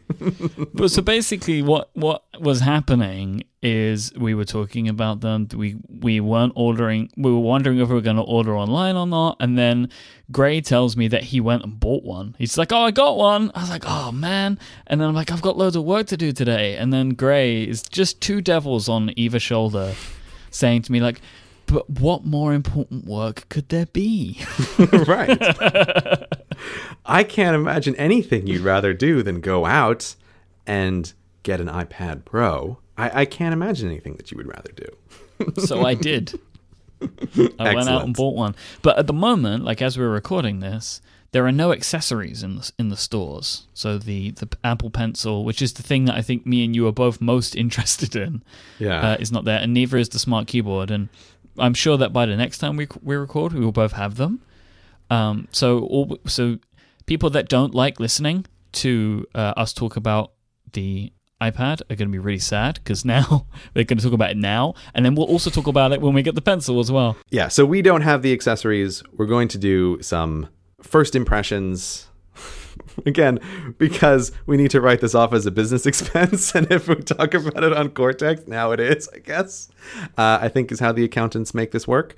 Sure. But uh, I do just want to tell you, Myke, from my perspective, how this came about that I have the iPad that is in my hands now. So on uh, Wednesday, which was according to Apple the day that iPads would be available for pre-sale, and then they made some vague comment about uh, iPad Pros available throughout the rest of the week. Right, one of these non-committal things that they always like to do. You know, when they say product launching summer, right? You know, when summer? Who knows? So, as we discussed in the last segment, I was doing my total normal offline morning, which is that I got up, I went out to my office, I did a bunch of writing, and then I went to the gym, and then I came home for lunch. And this is the point at which I pick up my online phone now and started talking with Myke and looking online about like, oh, what's going on with the pre-orders. I was I was remarkably calm about this whole process. Normally I want to like get the pre-order in straight away. What I ended up deciding was I wanted to just take a chance and go into central London and see if they happen to have at an Apple store just a demo unit to try. Like, I just want to see the iPad Pro in person to get a sense of it. Because just like with so many of these products, you can look at every video of someone holding the object and every video of someone trying something out, but you don't have a good sense of it until you actually get your hands on it. So I thought, okay, I just want to see if they have a demo. So I went into central London like at around 11:20 or so. I went into an Apple store and I go and I take a look around and I am a sad monkey because there's no iPad Pros visible for sale. I think, oh, this is a shame. I just want I just wanted to try it. But I thought, okay, well, you know what I'm going to do? Let me just ask one of the sales guys because normally normally I don't like talking to the salespeople in stores if I can ever possibly avoid it. But the Apple people, I don't mind because sometimes you can trick them into telling you things that they're not supposed to tell you, uh, which is delightful. Yeah, I did that with the person that I spoke to. Oh yeah. what can you say? What secret information you got? I just was. She was just being very nice, but she didn't really seem to. She just seemed very like she wasn't sure of what was in. Right. Mm-hmm. She was saying, "Yeah, we've got the keyboard," and then was like, "Oh no, we haven't got the keyboard." She just seemed very unsure about it. So whilst I was waiting for my iPad to be brought out from the back, I was just saying, I was like, "When did they arrive then?" And she was like, "Oh, they arrived this morning," and I was like. Didn't you know that they were coming in? She was like, No, we had no idea. We just opened the boxes and they were there and we didn't even know anything about it. And we were like, Hang on a minute, these boxes are too big. And it was just like, Oh, oh okay, okay. I just like to ask them stuff like that. Yeah, yeah. It's it's great to pretend like you're a bit naive sometimes to try to see what you can draw out. I can't go into details, but I did once have someone tell me far more about the store's security policy than they possibly should have. Well, I, I once had somebody tell me like th- that some of the, the tables have cash in them. Oh, yeah, yeah. I don't. I, no, that's not true. That's that's like an urban legend. I've seen it, man. But yeah, so it's it's it's fun to talk to the Apple employees, and they also. I am absolutely convinced. If anybody has worked as an Apple employee, I, I I would love confirmation of this, but I don't really need it because I know it's true. That they go through some kind of training about how to have great conversation starters with people.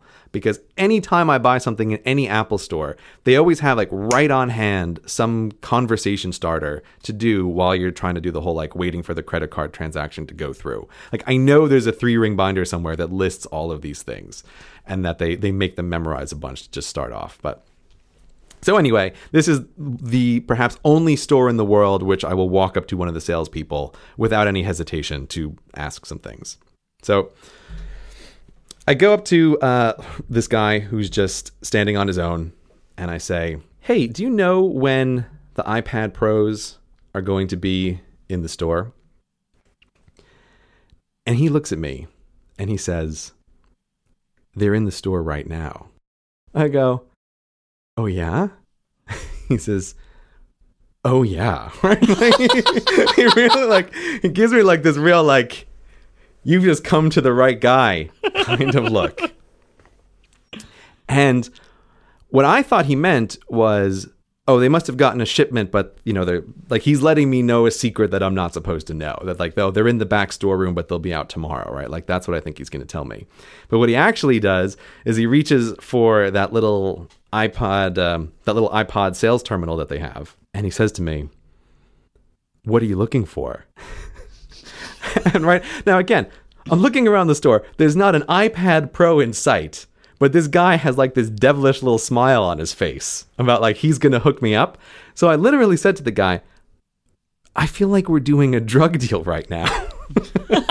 because it just it felt like it was this secret this secret thing like am i supposed to get an ipad like i don't i don't quite understand i don't quite understand what's going on but so anyway he's like oh no i can get you an ipad pro don't you worry and so we run through the details of, of what I want. And so he, he taps the little buttons and uh, he's like, okay, hold on, I'll, I'll be right back. And he, you know, he runs off and he, and he gets the iPad Pro and he comes over to me and then we start doing the like paying for it transaction. But before I'm able to give him my card, this other person comes up and like waves him over so he steps away from me a little bit. And now I'm looking around. This other person isn't wearing the uniform of the guys in the store. He's not wearing the security uniform, but you know that that feeling you have of like this is clearly a person in charge, right? Some people just radiate that aura. And so this guy came over and was like, "Oh, I wonder who he is." Like he has no markings on him, but he's obviously in charge. And so this the sales guy goes over and talks to him for a few seconds. And I can't hear what they're saying, but this guy's like nodding at me and the salesperson is sort of like confirming yes, yes. And then they both come walking back to me. And I'm like, oh, I don't like this. I don't like this one tiny bit. And the guy says to me, oh, hi. I'm the manager of this Apple store. And he, and he reaches his hands out to shake my hand. So I shake his hand. I'm like, hi. And then he says, congratulations. You're the first person in London to buy an iPad Pro. No. Yes. he says, What? You're the first person in London to buy an iPad Pro. This is the first store that got the delivery. And in our little purchasing tracking system, you're the first person to buy one. And then he says, Do you mind if we do some publicity photos with you? Uh oh. right? I I am not the guy for this, right? This is not the thing that I want. But they helped you out. But I said no. Right? I Oh, said great. no to the guy because all I'm thinking, I was like, man, this is not what I want. I really don't want to be like on one of those photos when Tim Cook is running through the iPad Pro sales numbers at WWDC Mm-hmm. in the summer. Is like, I do not want to be this person. And like I don't like this stuff so much that I don't even really like to be near the Apple stores at the opening time for any of their launch products because at least in central London, they're just media circuses, right? Like there's cameras everywhere. Uh, at the Covent Garden store in particular, there's very often uh, professional filming equipment that's clearly being used by Apple to like film everybody going into the store. So I always stay away from all of these things, right? So what did you say? Did you just say no? I said, "Oh, I'm really sorry, but I'd I'd rather not. I'd really rather not." Okay. And 100% to the manager's credit, he didn't push it a single time after that. He wasn't like, "Oh, well, you know, we'd really love you to do this." But it was a bit of like, like an awkward moment, and it just felt like I really shouldn't be. I shouldn't be saying no in this moment. Like you were clearly waiting around for the first person to do this. Um, so it it's just a little bit awkward. Okay, but so the story doesn't end here because I want to get the hell out of the store now because this is not my ideal shopping experience. I want things to go smooth and normal every time I have a retail experience. I want to- Currently, this is the complete opposite to the type of experience that you have. Right. In so much as now people want to take your photograph Right, while you're buying right. this product. right. I was like, okay, I want to go in, I want to get a thing, I want to get the hell out of here. But this is this is not the case. But so anyway, now the manager is still standing there, and I'm trying to like divert my attention back to the sales guy about like, let's complete this transaction, shall we? Like let's let's go through this as fast as we possibly can. So I'm so I'm giving him again my card of like, let's let's buy this, right? Like, can I just get this and get the hell out of here? And of course, because this is the way the universe works, the card that I give the guy Oh. To buy the iPad Pro, it didn't work. Right? It was it was over the limit. And as I have always discovered in life, when one card doesn't work, it means the other cards on the same account are probably not going to work as well. And so I gave the guy a second card that was in my wallet, and it was like, oh no, transaction declined.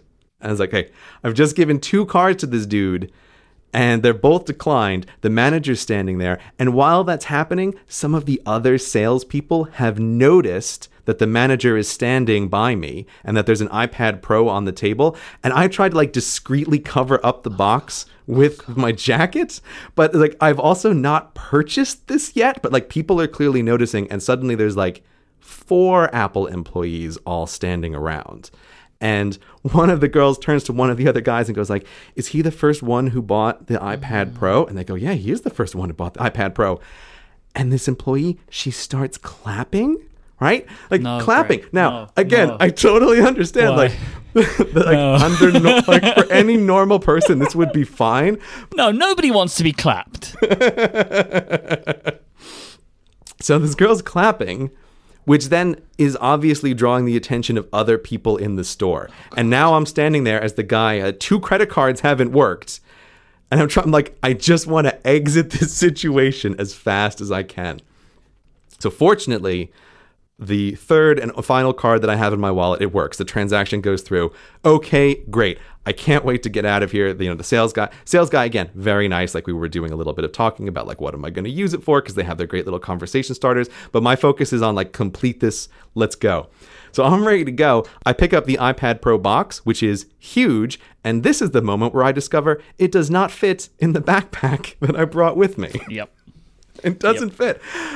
And so I then had to stand there with these Apple Store employees who were all looking at me like wanting to talk about the first Pro. The manager who I had somewhat maybe rudely rejected the, the press photos with, and like the girl who was clapping while the main sales guy ran off to get a bag. And then he like I was just sort of standing there like, oh god, this is the most uncomfortable shopping experience I have ever had in my entire life. The guy finally comes back with the bag. I could not put the iPad Pro in that bag fast enough to then just scuttle out of the store. It was I was like could not get out of there any faster. And when I was finally finally out and back in the street, it was like, "Oh, thank God. What a relief. What a relief."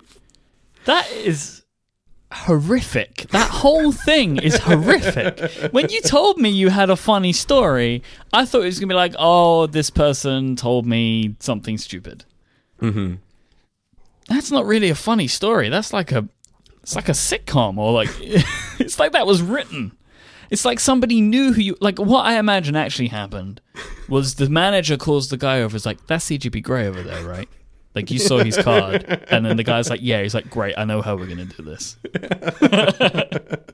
I've had it in for this guy for a long time. Right, right. Yeah, and he like he's getting the girl to clap. Yeah, it's all staged. That was the only thing that would make sense. The guy's pressing a cancellation button on your card every Yeah, time you put it in. Yeah. I mean, the, the thing that I kept thinking throughout that whole interaction was, why me? Right? Why did this have to happen to me? I'm strolling in. It's halfway through the day already.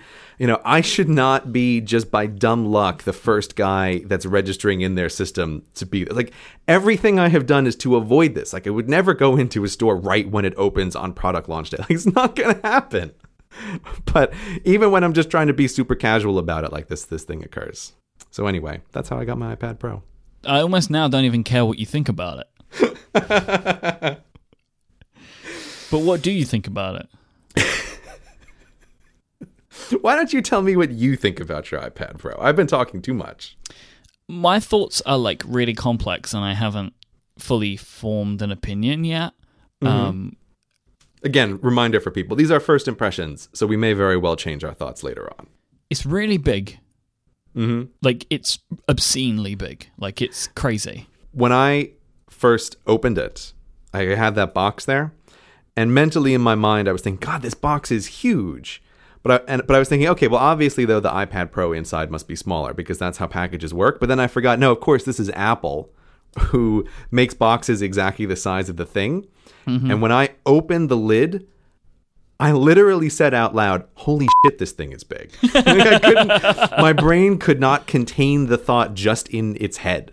It like this, this needs to be vocalized. It's just way, way bigger than you think it is from any of the videos that you've seen of it.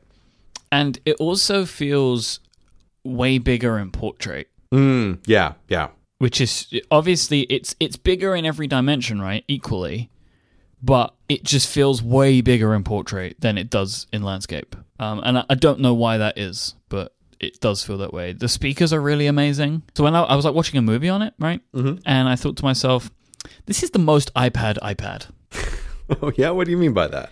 Well, like everything that makes an iPad good, it's got all of it more than any other iPad has had before, right? Mm-hmm. So, like, the speakers are really great. So, music and movies sound really awesome on it. The screen's really huge. So, movies naturally will look better on it. Like, so it's like, this is very iPad. As, mm-hmm. as, and, and I really like that. I'm just really struggling with certain parts of it. Like, the software keyboard is great and horrific. Yeah. Okay. So my thoughts mirror yours in in that not that I think it's the most iPad of iPad, but my, I keep thinking this is a computer without the computer. Like whenever I'm using it, it feels like where's the laptop? Because the only time I have a screen that is this size, it's when I'm using my MacBook Pro, and it feels like oh, did I rip off the MacBook Pro screen, but it still works? Oh, okay. Like this is this is just an interesting an interesting size to have, and even though my first thought was this thing is just comically ridiculously big later in the day i was using it just for some normal work and i had it on a little stand like i would normally use and i was using a bluetooth keyboard with it. And i thought oh actually i get used to this size almost instantly because when i'm using it in this way it feels very natural. It feels like oh this is this is just a laptop size. But like you I have some serious, serious thoughts about their software keyboard. And my thoughts are mainly I do not like it. I do not like it one tiny bit. And I am seriously angry about a thing, which is that they have removed the split keyboard option. So for people who don't know, because this is I don't know some somewhat of a hidden feature maybe, but on iPads, in the bottom right hand side of the iPad, there's a button that you can press and hold, which bring gives you an option to split the keyboard into two pieces that then go to either side of the screen. And the idea then is that you can hold the iPad with two hands and thumb type like you're like you're on your phone. And for reasons unbeknownst to me, this option is not available on the iPad Pro. Like I would have thought it was just a bug had I not had it confirmed in other reviews like, "Oh no, yeah, this is this is removed. This is not here anymore." And I can't believe this because that split keyboard is the only way that I ever type on an iPad. Like when I buy an iPad, the very first thing that happens is split the keyboard and I never join it back again ever. And I just I'm shocked that they took this away because if you like let's say you're looking at all the different iPads. Pro, regular, mini. And you were to ask someone, which of these screens least needs a keyboard that splits so that you can type with your thumbs? I would say obviously the mini because it's so small already that most people could thumb type if they're holding it with their two hands. And that the iPad Pro, the biggest screen, most obviously needs a keyboard that you can split so that you can type on either side. But that's the one that doesn't have it, and I am absolutely, absolutely baffled by that decision. I do not understand it.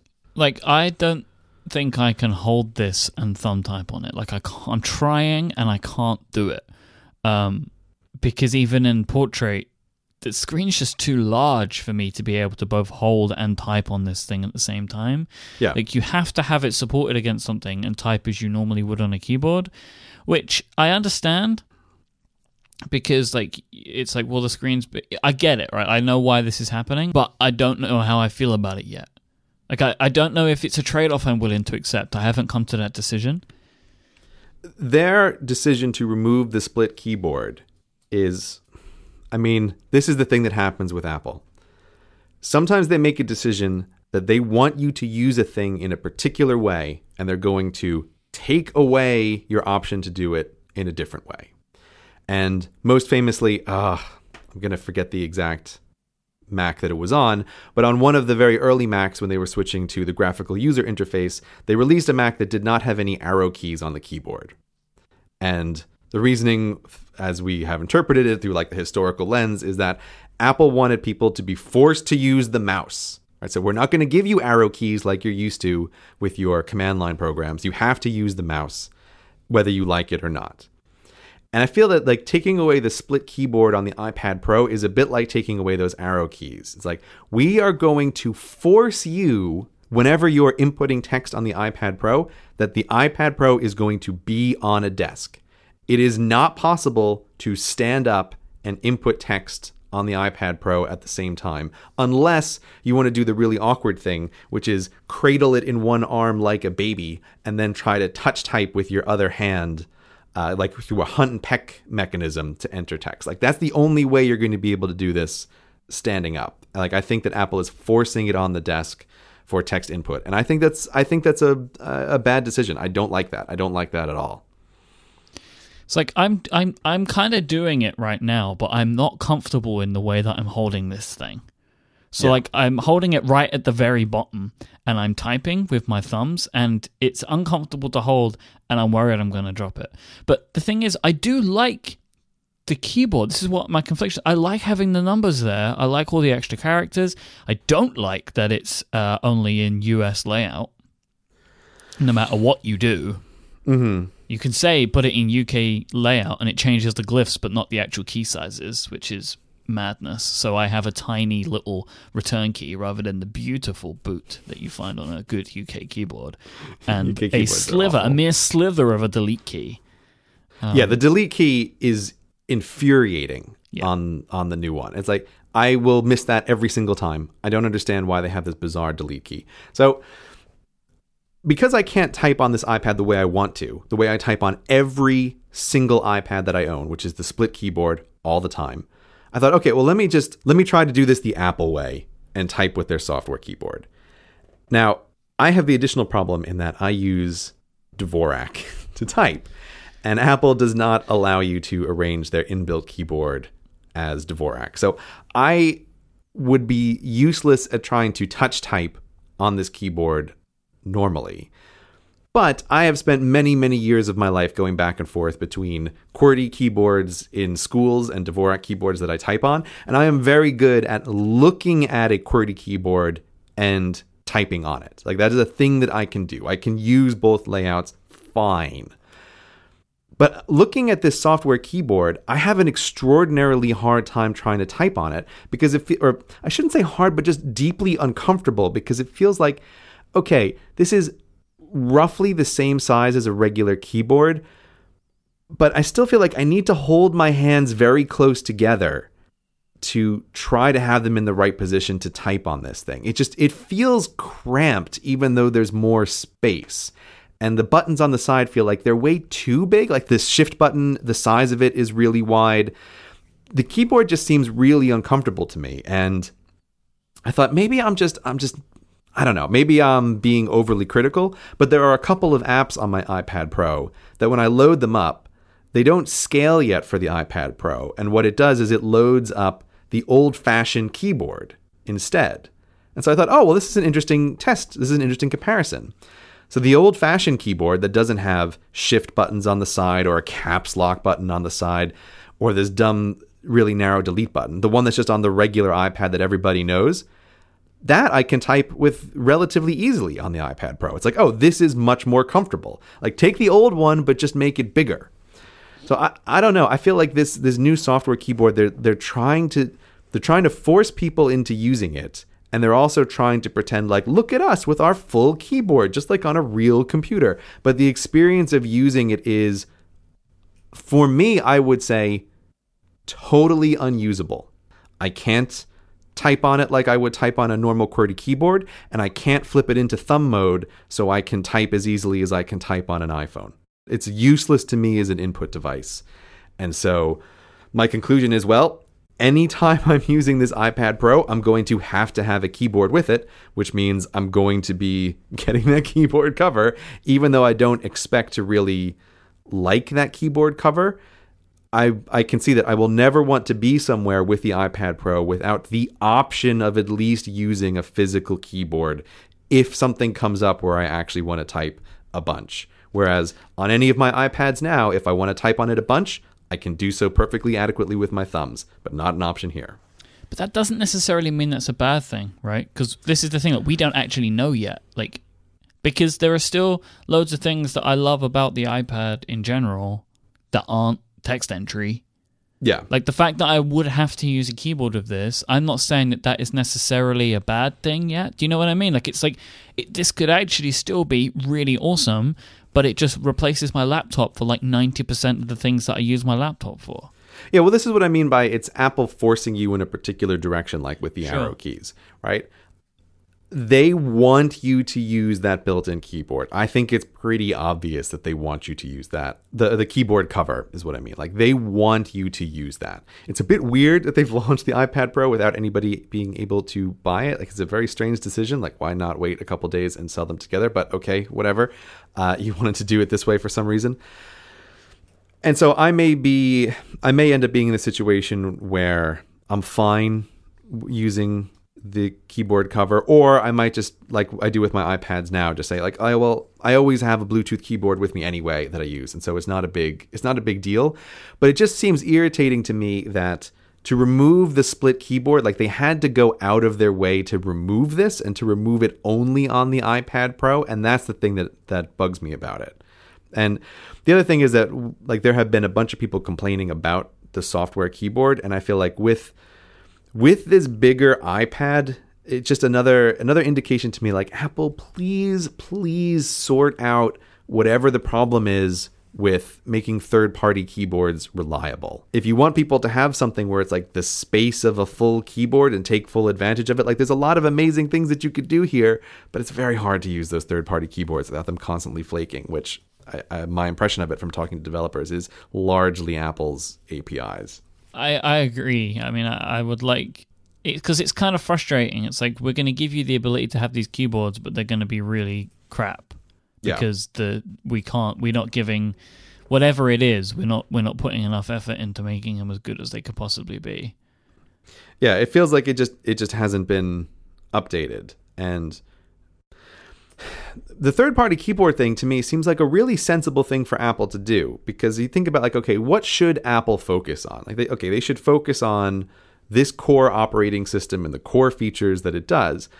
Should Apple be super concerned with worrying about every single keyboard layout everywhere in the world and every combination that people might want to have? I, I think that's a lot for any company to care about. And so it seems quite natural. Like, okay, look, if there's someone somewhere that wants to do something different with their text input, like, let them. Let them make a keyboard that's exactly the way they want, and then they can put it on the store. And if other people want it, they can get it too. It seems really natural to leave that to third parties, but it's just not, the current state of it is not acceptably usable. What I've done is just mentally totally ridden off the ability to put text into the iPad via the software keyboard. So in a way I'm pretending like, oh, it doesn't even exist and I just have to use this device with a keyboard. And so That's my way of not getting angry about it. That's my way of dealing with it. I don't know if that's good or not. I don't know if it's good or not, but it's a way to make me calmer about the situation. It's like, okay, there, I'm just pretending there's no keyboard on this device. Okay. right? That's that's my mental framework for the iPad is there's no keyboard. I I just I always have to use an external keyboard. That's that's just what I'm going to do. but anyway, that's my only major complaint about it. And of course, it's always easy to complain about stuff. But aside from that, my first impression is largely I f***ing love this thing. Yeah, I agree with you. Right? Yeah, Like I agree with you.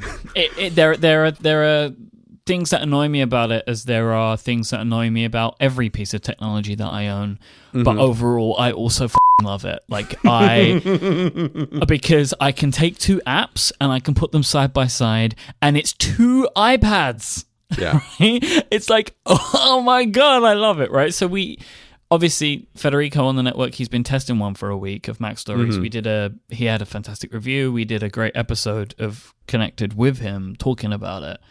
And he is the iPad guy, right? He's what he does all of his work from an iPad. And hearing the way that he spoke about it after like using it for a week, it's like, yeah, I can see how he got there. Like this thing is a beast. And it's why I'm so anxious now to be able to try it out with the whole package, Yeah. um, especially the pencil. Uh, like, did you see? I don't know if you've seen this, but it's weighted so it can't roll away. Oh, Myke, I have read every single review that even passingly mentions the pencil. Right. And I have found all of them lacking. Yeah, because well, they, they're not giving us because people aren't really talking um, about handwriting, which is what me and you care about. Yeah, I was realizing this morning that the only person whose written review of the pencil I would trust would be yours. Because everybody who's using the pencil is some version of, oh, I haven't written anything by hand in years, but oh, I can sign my signature with it all right. It's like, oh, that is not sufficient for what I am looking for, right? Like, I am not asking if it is better than the machine that does my signature on the UPS package delivery guy. Like, this is not what I want to know. What I want to know is can I be looking at printed text on the screen and make a little insert character and write above a sentence what I want to be added to that point in the sentence? Like that is the precision level that I am looking for. I don't know if they have that, but yeah, I read every pencil review and it was like, this is not even not even within light years of the amount of detail that I'm looking for. but e- even if as as we in past episodes have tried to play down our potential excitement for the pencil. I can say that without a doubt, even if the pencil falls short of what I want it to be, I will still use this iPad Pro and absolutely love it. Uh, I was doing this morning, uh, I was writing script for a video that I'm working on. And one of the things that I, I do a little bit on my iPad Air, but is just so nice to do on the Pro, is I have the script that I'm writing on one side of the screen, and then as a little column, I have a bunch of notes about the script that can just stay in place, that can always stay in my visual field. So, one of the things I do when I'm writing is to try to keep myself on track, I like to make little bullet points about here are the three main points that this script should be about. So that when I'm writing, I'm kind of comparing every paragraph to those three bullet points. Like, does this reinforce one of these points or am I going off on too much of a tangent? And it's just really nice to be able to have lots of space where the whole script is there and I can also have these little notes to myself constantly visible on the side and not feel like I'm giving up a whole bunch of screen real estate to do it. Like I could do it on the iPad Air 2 and I have been doing it for uh, a couple of weeks now that things have finally been updated to iOS 9, but it is a much much better experience on the Pro. And even a couple things like I installed I think in the future, uh, as we were talking in the earlier part of the show, I am almost certainly going to set up the iPad Pro as my offline creation machine. But when I was just testing it out yesterday, I did install Slack. And even there, I was getting some messages from the artist that I'm working with on the current project. Slack is so good on the iPad Pro. Oh, it is very good on the iPad Pro. Because you don't have to swipe any panes; it's all there. Yeah, you don't have to swipe any panes. I was able to jump in and out of conversations. Uh, the sketches and the storyboards that I was being sent, it's like, oh, this is great. I can look at it on this nice big screen. Like I have this this just this huge space to work on. Uh, so I personally probably won't use it for that in general, but I, I like I thought, man, this is just really nice to be able to do this. Uh, I ended up reading a bunch of uh, a book on the iPad Pro as well. I was like, this is enormous to have these two gigantic columns of text. I really like not having to flip the page as much. Everything is great. So I know that we were poo-pooing the software keyboard in the beginning, and like it is frustrating. But with everything in life, there are trade-offs, and Yeah. if there's an iPad that from my perspective has no functional software keyboard. It's like whatever. It's still amazing. Maybe the pen doesn't work at all. Okay fine. I'm still absolutely loving this ipad pro. So i am i am quite the happy man here. The currently the way that I feel about my iPad Pro is like it's a member of my family, which is there are things about it that drive me crazy, but I just can't help but love it anyway.